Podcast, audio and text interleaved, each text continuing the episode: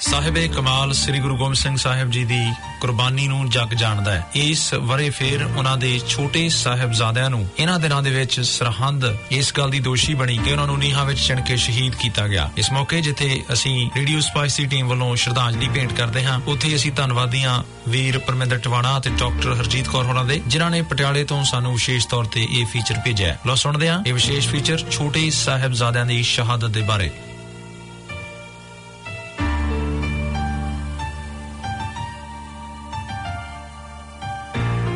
ਤੀਰਥ ਨੇ ਦੋ ਪੰਜਾਬ ਵਿੱਚ ਚਮਕੌਰ ਤੇ ਸਰਹੰਦ, ਵਾਰੇ ਜਿੱਥੇ ਦਸ਼ਮੇਸ਼ ਨੇ ਚਾਰ ਆਪਣੇ ਫਰਜ਼ੰਦ।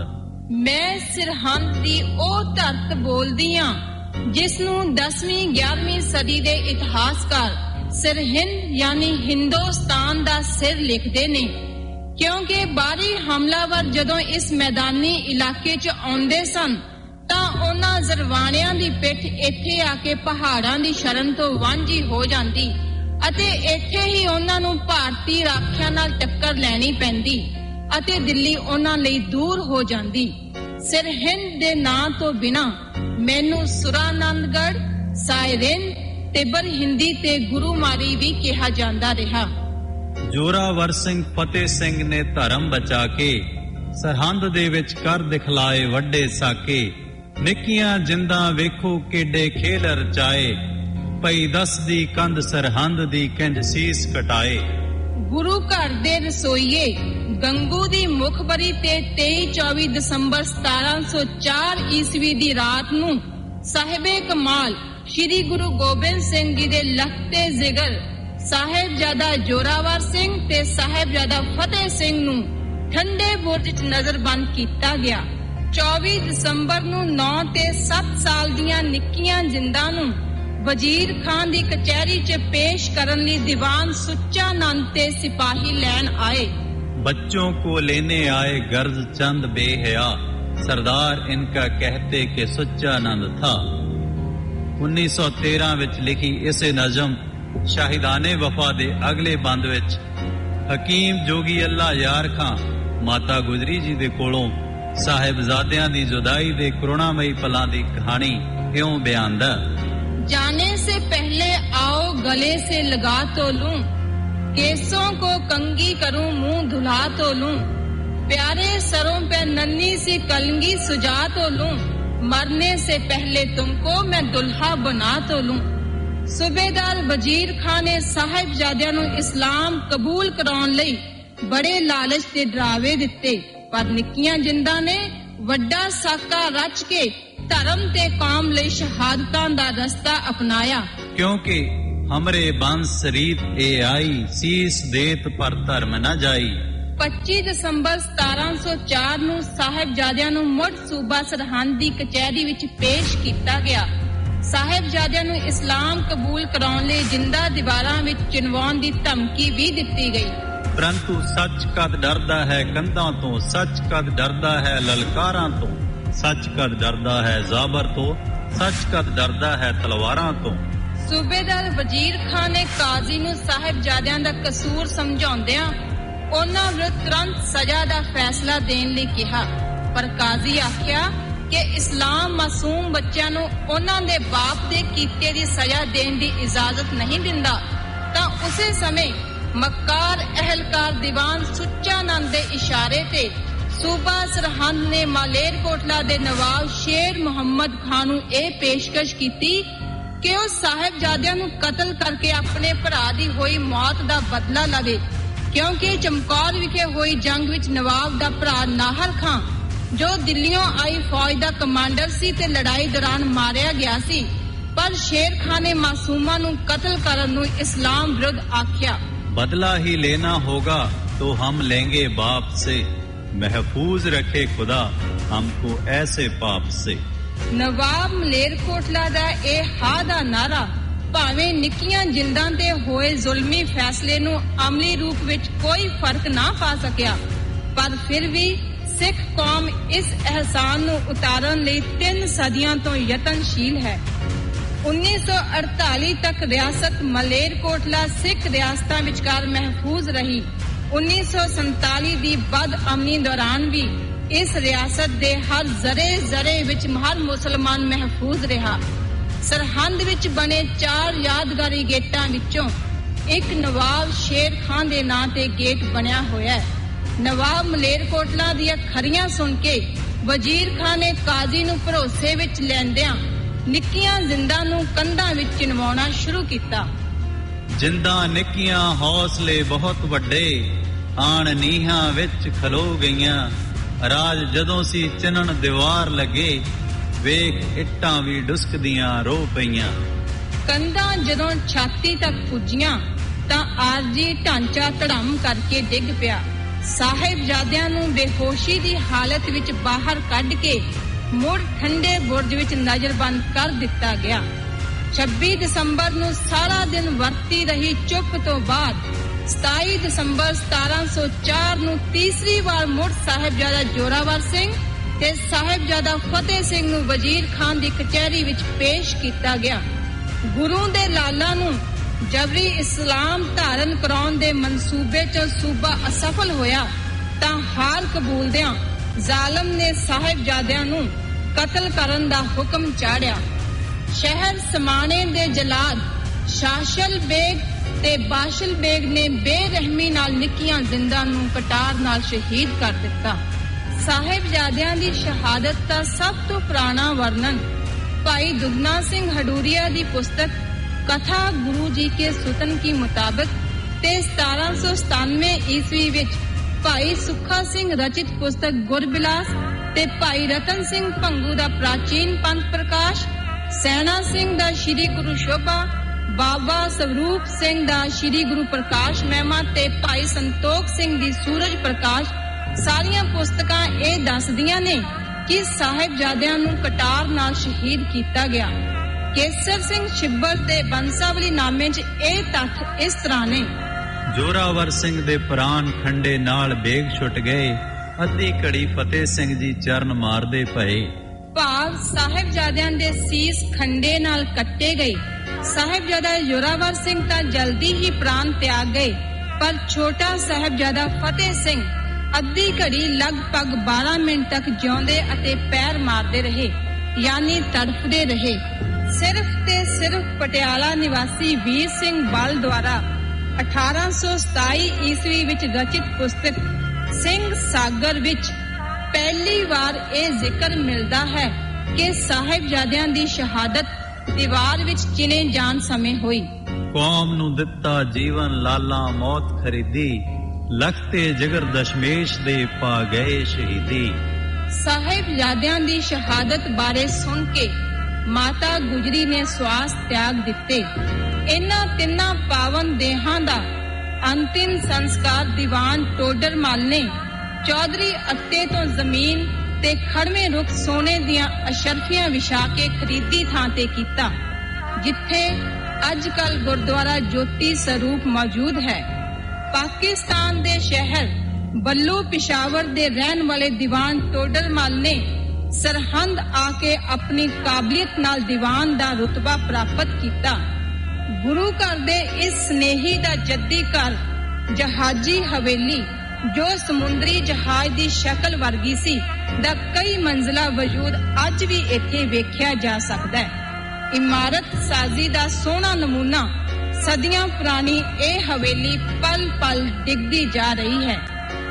ਸਾਕਾ ਸਰਹੰਦ ਤੋਂ ਬਾਅਦ ਮੁਗਲਾਂ ਨੇ ਇਸ ਤੇ ਕਬਜ਼ਾ ਕਰ ਲਿਆ ਸੀ।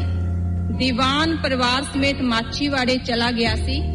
ਉਸ ਦੀ ਨੌਵੀਂ ਪੀੜ੍ਹੀ ਦੇ ਵੰਸ਼ ਚੋਂ ਚੋਪੜਾ ਪਰਿਵਾਰ ਅੱਜ ਵੀ ਉੱਥੇ ਵਸਦਾ ਹੈ। ਇਸੇ ਤਰ੍ਹਾਂ ਭਗਤ ਸਦਨਾ ਜਿਨ੍ਹਾਂ ਦੇ ਰਚਿਤ ਸ਼ਬਦ ਗੁਰੂ ਗ੍ਰੰਥ ਸਾਹਿਬ ਵਿੱਚ ਮੌਜੂਦ ਨੇ, ਉਹਨਾਂ ਦੀ ਯਾਦ ਵਿੱਚ ਬਣੀ ਸਦੀਆਂ ਪੁਰਾਣੀ ਬੇਸ਼ਕੀਮਤੀ ਮਸਜਿਦ ਵੀ ਇੱਥੇ ਸ਼ਸ਼ੋਭਿਤ ਹੈ। 16ਵੀਂ 17ਵੀਂ ਸਦੀ ਦੌਰਾਨ ਸਰਹੰਦ 12 ਮੀਲ ਤੱਕ ਫੈਲੀ ਹੋਈ ਸੀ। ਇੱਥੇ 360 ਮਸਜਿਦਾਂ, ਬਾਗ ਸਰਾਵਾਂ ਤੇ ਮਕਬਰੇ ਮੌਜੂਦ ਸਨ। 1710 ਈਸਵੀ ਵਿੱਚ ਬਾਬਾ ਬੰਦਾ ਸਿੰਘ ਬਹਾਦਰ ਨੇ ਆਪਣੇ 6000 ਸਿੰਘਾਂ ਦੀ ਸ਼ਹਾਦਤ ਤੋਂ ਬਾਅਦ ਵਜ਼ੀਰ ਖਾਨ ਨੂੰ ਮੌਤ ਦੇ ਘਾਟ ਉਤਾਰ ਕੇ ਸਰਹੰਦ ਨੂੰ ਫਤਿਹ ਕੀਤਾ ਅਤੇ ਇਸ ਦਾ ਨਾਂ ਫਤਿਹਗੜ੍ਹ ਸਾਹਿਬ ਰੱਖਿਆ। ਸ਼ਾਹੀ ਕਿਲੇ ਤੋਂ ਅੱਗ ਵਰਾਉਂਦੀ ਤੋਪ 500 ਦੇ ਕਰੀਬ ਸਿੰਘਾਂ ਦੀ ਸ਼ਹਾਦਤ ਦਾ ਖੂਨ ਪੀਣ ਉਪਰੰਤ ਠੰਡੀ ਹੋਈ। ਜਿਸ ਥਾਂ ਇਹਨਾਂ ਸ਼ਹੀਦ ਸਿੰਘਾਂ ਦਾ ਸੰਸਕਾਰ ਕੀਤਾ ਗਿਆ, ਉਸ ਨੂੰ ਅੱਜ ਕੱਲ ਗੁਰਦੁਆਰਾ ਸ਼ਹੀਦ ਗੰਜ ਦੇ ਨਾਂ ਨਾਲ ਸਤਕਾਰਿਆ ਜਾਂਦਾ ਹੈ। ਅੱਜ ਵੀ ਇੱਥੇ ਬਾਬਰ ਤੇ ਸ਼ਾਹਜਹਾਨ ਦੁਆਰਾ ਬਣਾਇਆ ਆਮ ਖਾਸ ਬਾਗ, ਉਸਤਾਦ ਸ਼ਾਗਿਰਦ ਦਾ ਮਕਬਰਾ, ਡੇਰਾ ਮੀਰ ਮੀਰਾਂ ਦਾ ਮਕਬਰਾ, ਬੀਬੀ ਤਾਜ ਦਾ ਮਕਬਰਾ ਅਤੇ ਮੁਜੱਦਿਦ ਅਲ ਸਾਨੀ ਦਾ ਰੋਜ਼ਾ ਸ਼ਰੀਫ ਜੋ ਸੁੰਨੀ ਮੁਸਲਮਾਨਾਂ ਲਈ ਦੂਜੇ ਮੱਕੇ ਦੀ ਹੈਸੀਅਤ ਰੱਖਦਾ ਹੈ, ਉਸੇ ਤਰ੍ਹਾਂ ਮੌਜੂਦ ਹੈ।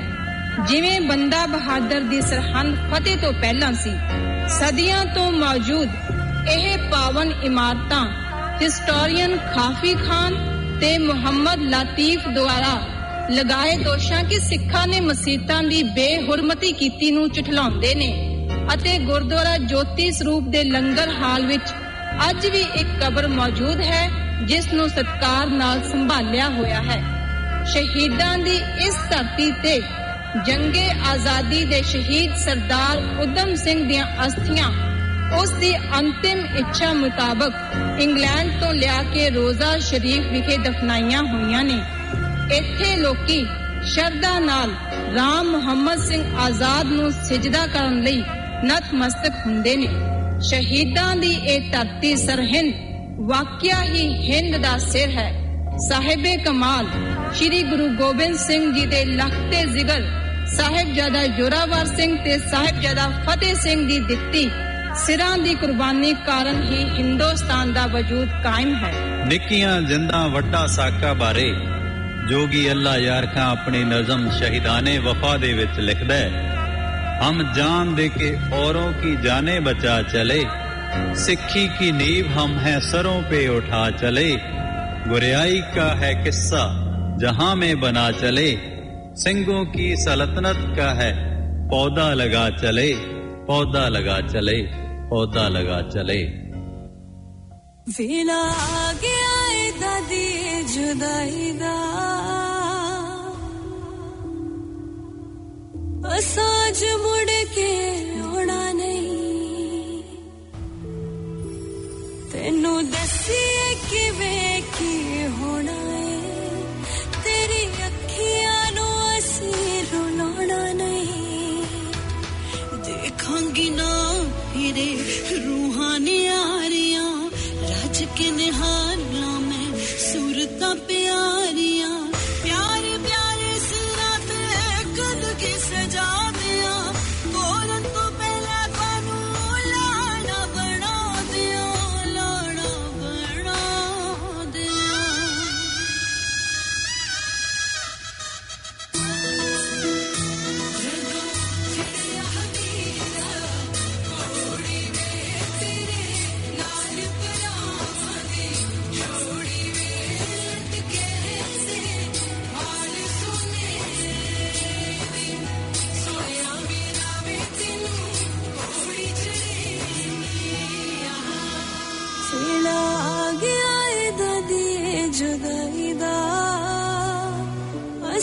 ਅਸਾਜ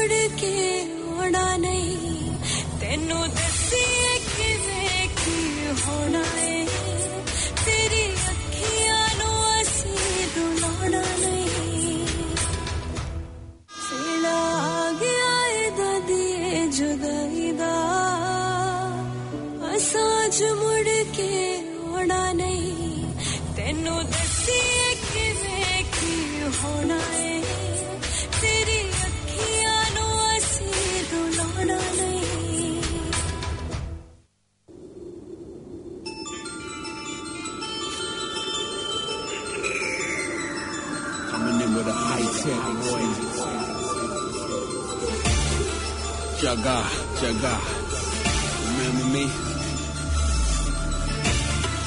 Jaga, Jaga. Remember me? Jaga, Jaga. Remember me? Jaga, Jaga. Remember me? Coming back with a smooth one. Sure, Check the groove. ਜੇ ਮੈਂ ਜਾਣਦੀ ਜਗੇ ਵੀ ਮਰ ਜਾਣਾ, ਜੇ ਮੈਂ ਜਾਣਦੀ, ਓਏ ਜੇ ਮੈਂ ਜਾਣਦੀ ਜੱਗੇ ਵੀ ਮਰ ਜਾਣਾ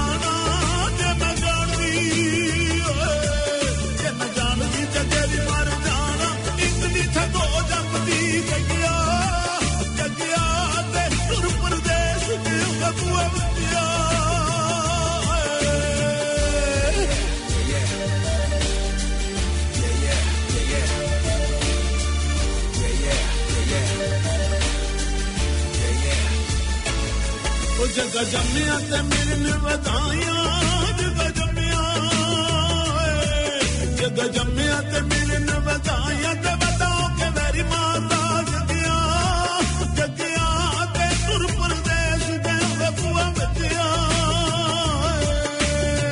ਜਗਾ ਜਗਾ ਉਹ ਜੱਗੇ ਮਾਰਿਆ ਲੈਲਪੁਰ ਡਾਕਾ ਜੱਗੇ ਮਾਰਿਆ, ਏ। ਜੱਗੇ ਮਾਰਿਆ ਲੈਲਪੁਰ ਡਾਕਾ ਉਹ ਜੱਗਿਆ ਤੇ ਤੁਰ ਪਰਦੇਸ ਦੇ ਬਬੂਆ ਬੱਜਿਆ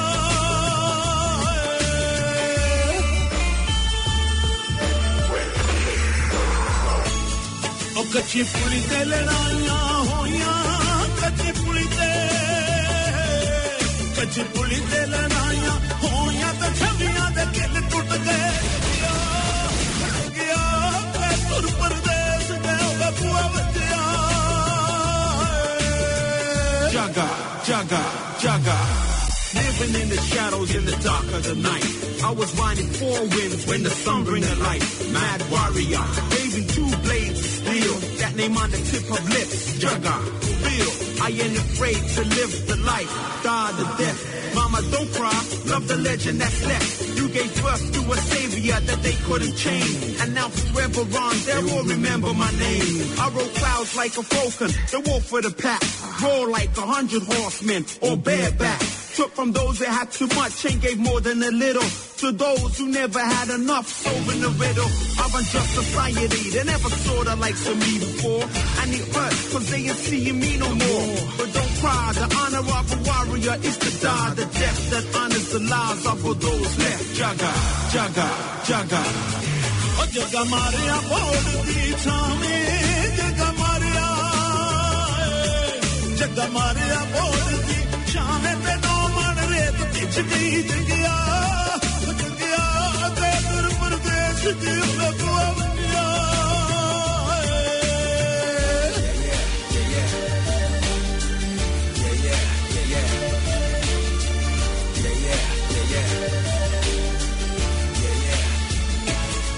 ਜੇ ਮੈਂ ਜਾਣਦੀ ਜਗੇ ਵੀ ਮਰ ਜਾਣਾ, ਜੇ ਮੈਂ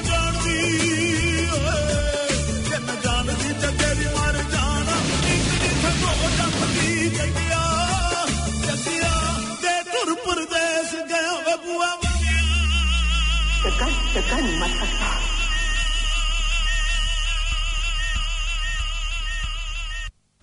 ਜੱਗੇ ਜੱਟ ਦੇ ਕਬੂਤਰ ਚੀਨੇ ਨਦੀਆਂ ਪਾਰ ਚੁਗਦੇ ਦਾਣੇ ਰੱਬ ਦੀਆਂ ਲਿਖੀਆਂ ਨੂੰ ਉਹੀਓ ਜਾਣੇ ਲੋਕ ਕਥਾਵਾਂ ਦੇ ਵਿੱਚ ਜੱਗੇ ਡਾਕੂ ਦੀ ਜ਼ਿੰਦਗੀ ਨਾਲ ਸੰਬੰਧਿਤ ਗੱਲਾਂ ਦੇ ਵੇਰਵੇ ਗਾਹੇ ਬਗਾਹੇ ਮਿਲਦੇ ਰਹਿੰਦੇ ਨੇ ਬਹੁਤ ਘੱਟ ਲੋਕ ਜਾਣਦੇ ਨੇ ਕਿ ਜੱਗੇ ਦੀ ਅਸਲ ਜ਼ਿੰਦਗੀ ਕਿਹੋ ਜਿਹੀ ਸੀ ਕਿਸ ਤਰ੍ਹਾਂ ਦਾ ਰਹਿਣ ਸਹਿਣ ਸੀ ਤੇ ਉਸਦੇ ਪਰਿਵਾਰਕ ਮੈਂਬਰਾਂ ਬਾਰੇ ਕਿਸੇ ਨੂੰ ਬਹੁਤ ਘੱਟ ਪਤਾ ਹੋਵੇਗਾ। ਸਾਡੇ ਹੱਥ ਇੱਕ ਆਰਟੀਕਲ ਲੱਗਾ ਹੈ, ਜਿਸ ਦੇ ਵਿੱਚ ਕਰਮ ਅਨਮੋਲ ਗਿੱਲ ਹੁਣਾਂ ਨੇ ਬੜੇ ਸ਼ਾਨਦਾਰ ਅੰਦਾਜ਼ ਵਿੱਚ ਔਰ ਸਾਡੇ ਹੱਥ ਇੱਕ ਵਿਸ਼ੇਸ਼ ਆਰਟੀਕਲ ਲੱਗਾ ਹੈ, ਜਿਸ ਦੇ ਵਿੱਚ ਕਮਲ ਅਨਮੋਲ ਗਿੱਲ ਹੁਣਾਂ ਨੇ ਜੱਗੇ ਡਾਕੂ ਦੀ ਅਸਲ ਜ਼ਿੰਦਗੀ ਨੂੰ ਕਾਫੀ ਹੱਦ ਤੱਕ ਰੂਪਮਾਨ ਕਰਨ ਦੀ ਕੋਸ਼ਿਸ਼ ਕੀਤੀ ਹੈ। ਜੱਗੇ ਦੀ ਸਖੀ ਧੀ ਦੇ ਨਾਲ ਉਹਨਾਂ ਦੀਆਂ ਗੱਲਾਂ ਬਾਤਾਂ ਹੋਈਆਂ, ਜਿਸ ਤੋਂ ਪ੍ਰਭਾਵਿਤ ਹੋ ਕੇ ਇਹ ਲਫ਼ਜ਼ ਉਹਨਾਂ ਨੇ ਆਪਣੇ ਇਸ ਆਰਟੀਕਲ ਵਿੱਚ ਦਰਜ ਕੀਤੇ ਨੇ।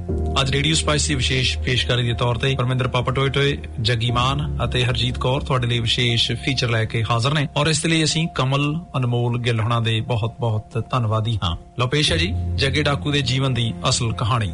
ਅੱਜ ਗੱਲ ਕਰਨ ਜਾ ਰਹੇ ਹਾਂ ਉਸ ਜੱਗੇ ਜੱਟ ਦੀ, ਜਿਸ ਦੇ ਕਿਰਦਾਰ ਨੂੰ ਆਪਾਂ ਸਾਰਿਆਂ ਨੇ ਗੀਤਾਂ ਤੇ ਫਿਲਮਾਂ ਦੇ ਵਿੱਚ ਹੀ ਵੇਖਿਆ ਆ। ਅਸਲ ਜ਼ਿੰਦਗੀ ਵਿੱਚ ਜੱਗਾ ਕਿਹੋ ਜਿਹਾ ਸੀ, ਇਸ ਦਾ ਇਲਮ ਕਿਸੇ ਨੂੰ ਵੀ ਨਹੀਂ। ਫਿਲਮਾਂ ਵਾਲਿਆਂ ਨੇ ਜੱਗੇ ਜੱਟ ਦੇ ਕਿਰਦਾਰ ਨੂੰ ਇੱਕ ਡਾਕੂ ਤੇ ਇੱਕ ਆਸ਼ਿਕ ਦਾ ਵਿਖਾਇਆ ਹੈ ਪਰ ਜੱਗੇ ਦੀ ਅਸਲ ਜ਼ਿੰਦਗੀ ਤੇ ਕਿਸੇ ਨੇ ਵੀ ਝਾਤ ਨਾ ਪਾਈ। ਪਹਿਲੀ ਫਿਲਮ ਜੱਗਾ ਡਾਕੂ ਸਨ 1959 ਦੇ ਵਿੱਚ। ਗੀਤਾ ਦੱਤ ਤੇ ਮਨਾ ਡੇ ਨੇ ਬਣਾਈ। ਉਸ ਤੋਂ ਬਾਅਦ ਹੁਣ ਤੱਕ ਭਾਰਤ, ਪਾਕਿਸਤਾਨ ਦੇ ਵਿੱਚ ਜੱਗੇ ਤੇ ਬਹੁਤ ਸਾਰੀਆਂ ਫਿਲਮਾਂ ਬਣ ਚੁੱਕੀਆਂ ਨੇ। ਤੇ ਹੁਣ ਤੱਕ ਦੀ ਅਖੀਰੀ ਫਿਲਮ ਸਨ 1991 ਦੇ ਵਿੱਚ ਯੋਗਰਾਜ ਤੇ ਦਲਜੀਤ ਕੌਰ ਤੇ ਬਣਾਈ ਗਈ ਸੀ। ਪਿਆਰੇ ਸਰੋਤਿਓ, ਹੁਣ ਤੱਕ ਜੱਗੇ ਨੂੰ ਫਿਲਮਾਂ ਵਿੱਚ ਮੁਸਲਮਾਨ ਜਾਂ ਗੁੱਜਰ ਹੀ ਦਰਸਾਇਆ ਗਿਆ ਹੈ। ਜਦੋਂ ਕਿ ਅਸਲੀਅਤ ਇਹ ਹੈ ਕਿ ਜੱਗਾ ਸੰਧੂ ਜੱਟ ਪਰਿਵਾਰ 'ਚ ਪੈਦਾ ਹੋਇਆ ਸੀ ਅਤੇ ਉਹ ਜੱਗਾ ਡਾਕੂ ਨਹੀਂ, ਬਲਕਿ ਜਗਤਾਰ ਸਿੰਘ ਸੰਧੂ ਸੀ। ਇਹ ਉਸ ਦੀ ਅਸਲ ਪਹਿਚਾਣ ਸੀ। ਜੋ ਫਿਲਮਾਂ ਵਾਲਿਆਂ ਨੇ ਤੇ ਗੀਤਾਂ ਵਾਲਿਆਂ ਨੇ ਉਸ ਤੋਂ ਬਹੁਤ ਲੰਮਾ ਸਮਾਂ ਪਹਿਲਾਂ ਖੋਲੇ ਇਸ ਨਾਮ ਨੂੰ ਜੱਗਾ ਬਹੁਤ ਸਮਾਂ ਪਹਿਲਾਂ ਖੋ ਚੁੱਕਿਆ ਸੀ। ਉਸ ਨਾਮ ਨੂੰ ਅਤੇ ਸਨਮਾਨ ਨੂੰ ਮੁੜ ਹਾਸਲ ਕਰਨ ਦੇ ਲਈ ਅੱਜ ਜੱਗੇ ਜੱਟ ਦੀ ਅਸਲੀ ਧੀ ਤਰਲੇ ਕਰ ਰਹੀ ਹੈ। ਜੱਗੇ ਦੀ ਧੀ ਦਾ ਨਾਂ ਆਉਂਦਿਆਂ ਹੀ ਸਾਰੇ ਹੈਰਾਨ ਤਾਂ ਹੋ ਗਏ ਹੋਵੋਗੇ। ਜੀ ਹਾਂ, ਜੱਗੇ ਦੀ ਧੀ ਜੋ ਪਿੰਡ ਬਣਵਾਲਾ ਅੰਨੂ ਮਲੋੜ ਡੱਬ ਵਾਲੀ ਮਾਰਕ ਦੇ ਉੱਤੇ ਸਥਿਤ ਆ, ਉਥੇ ਰਹਿੰਦੀ ਆ ਤੇ ਆਪਣੇ ਪਿਓ ਦੇ ਨਾਮ ਮਾਰਗ ਲੱਗੇ ਡਾਕੂ ਲਫ਼ਜ਼ ਨੂੰ ਮਗਰੋਂ ਲਾਉਣ ਲਈ ਅਣਥੱਕ ਕੋਸ਼ਿਸ਼ ਕਰ ਰਹੀ ਆ। ਉਹਨਾਂ ਦਾ ਨਾਮ ਬੀਬੀ ਗੁਲਾਬ ਕੌਰ। ਇਸ ਵਕਤ ਉਹਨਾਂ ਨੂੰ ਰੇਸ਼ਮ ਕੌਰ ਦੇ ਨਾਮ ਦੇ ਨਾਲ ਜਾਣਿਆ ਜਾਂਦਾ ਹੈ ਤੇ ਬੀਬੀ ਰੇਸ਼ਮ ਕੌਰ ਆਪਣੇ ਪਰਿਵਾਰ ਦੇ ਨਾਲ ਇਸ ਪਿੰਡ ਵਿੱਚ ਰਹਿ ਰਹੀ ਆ। ਉਹਨਾਂ ਦੀ ਆਪਣੀ ਉਮਰ ਇਸ ਸਮੇਂ ਤਕਰੀਬਨ 86 ਕੁ ਸਾਲ ਹੋ ਚੁੱਕੀ ਹੈ ਪਰ ਉਹਨਾਂ ਨੂੰ ਆਪਣੇ ਪਿਤਾ ਜੀ ਬਾਰੇ ਸਭ ਗੱਲਾਂ ਯਾਦ ਨੇ।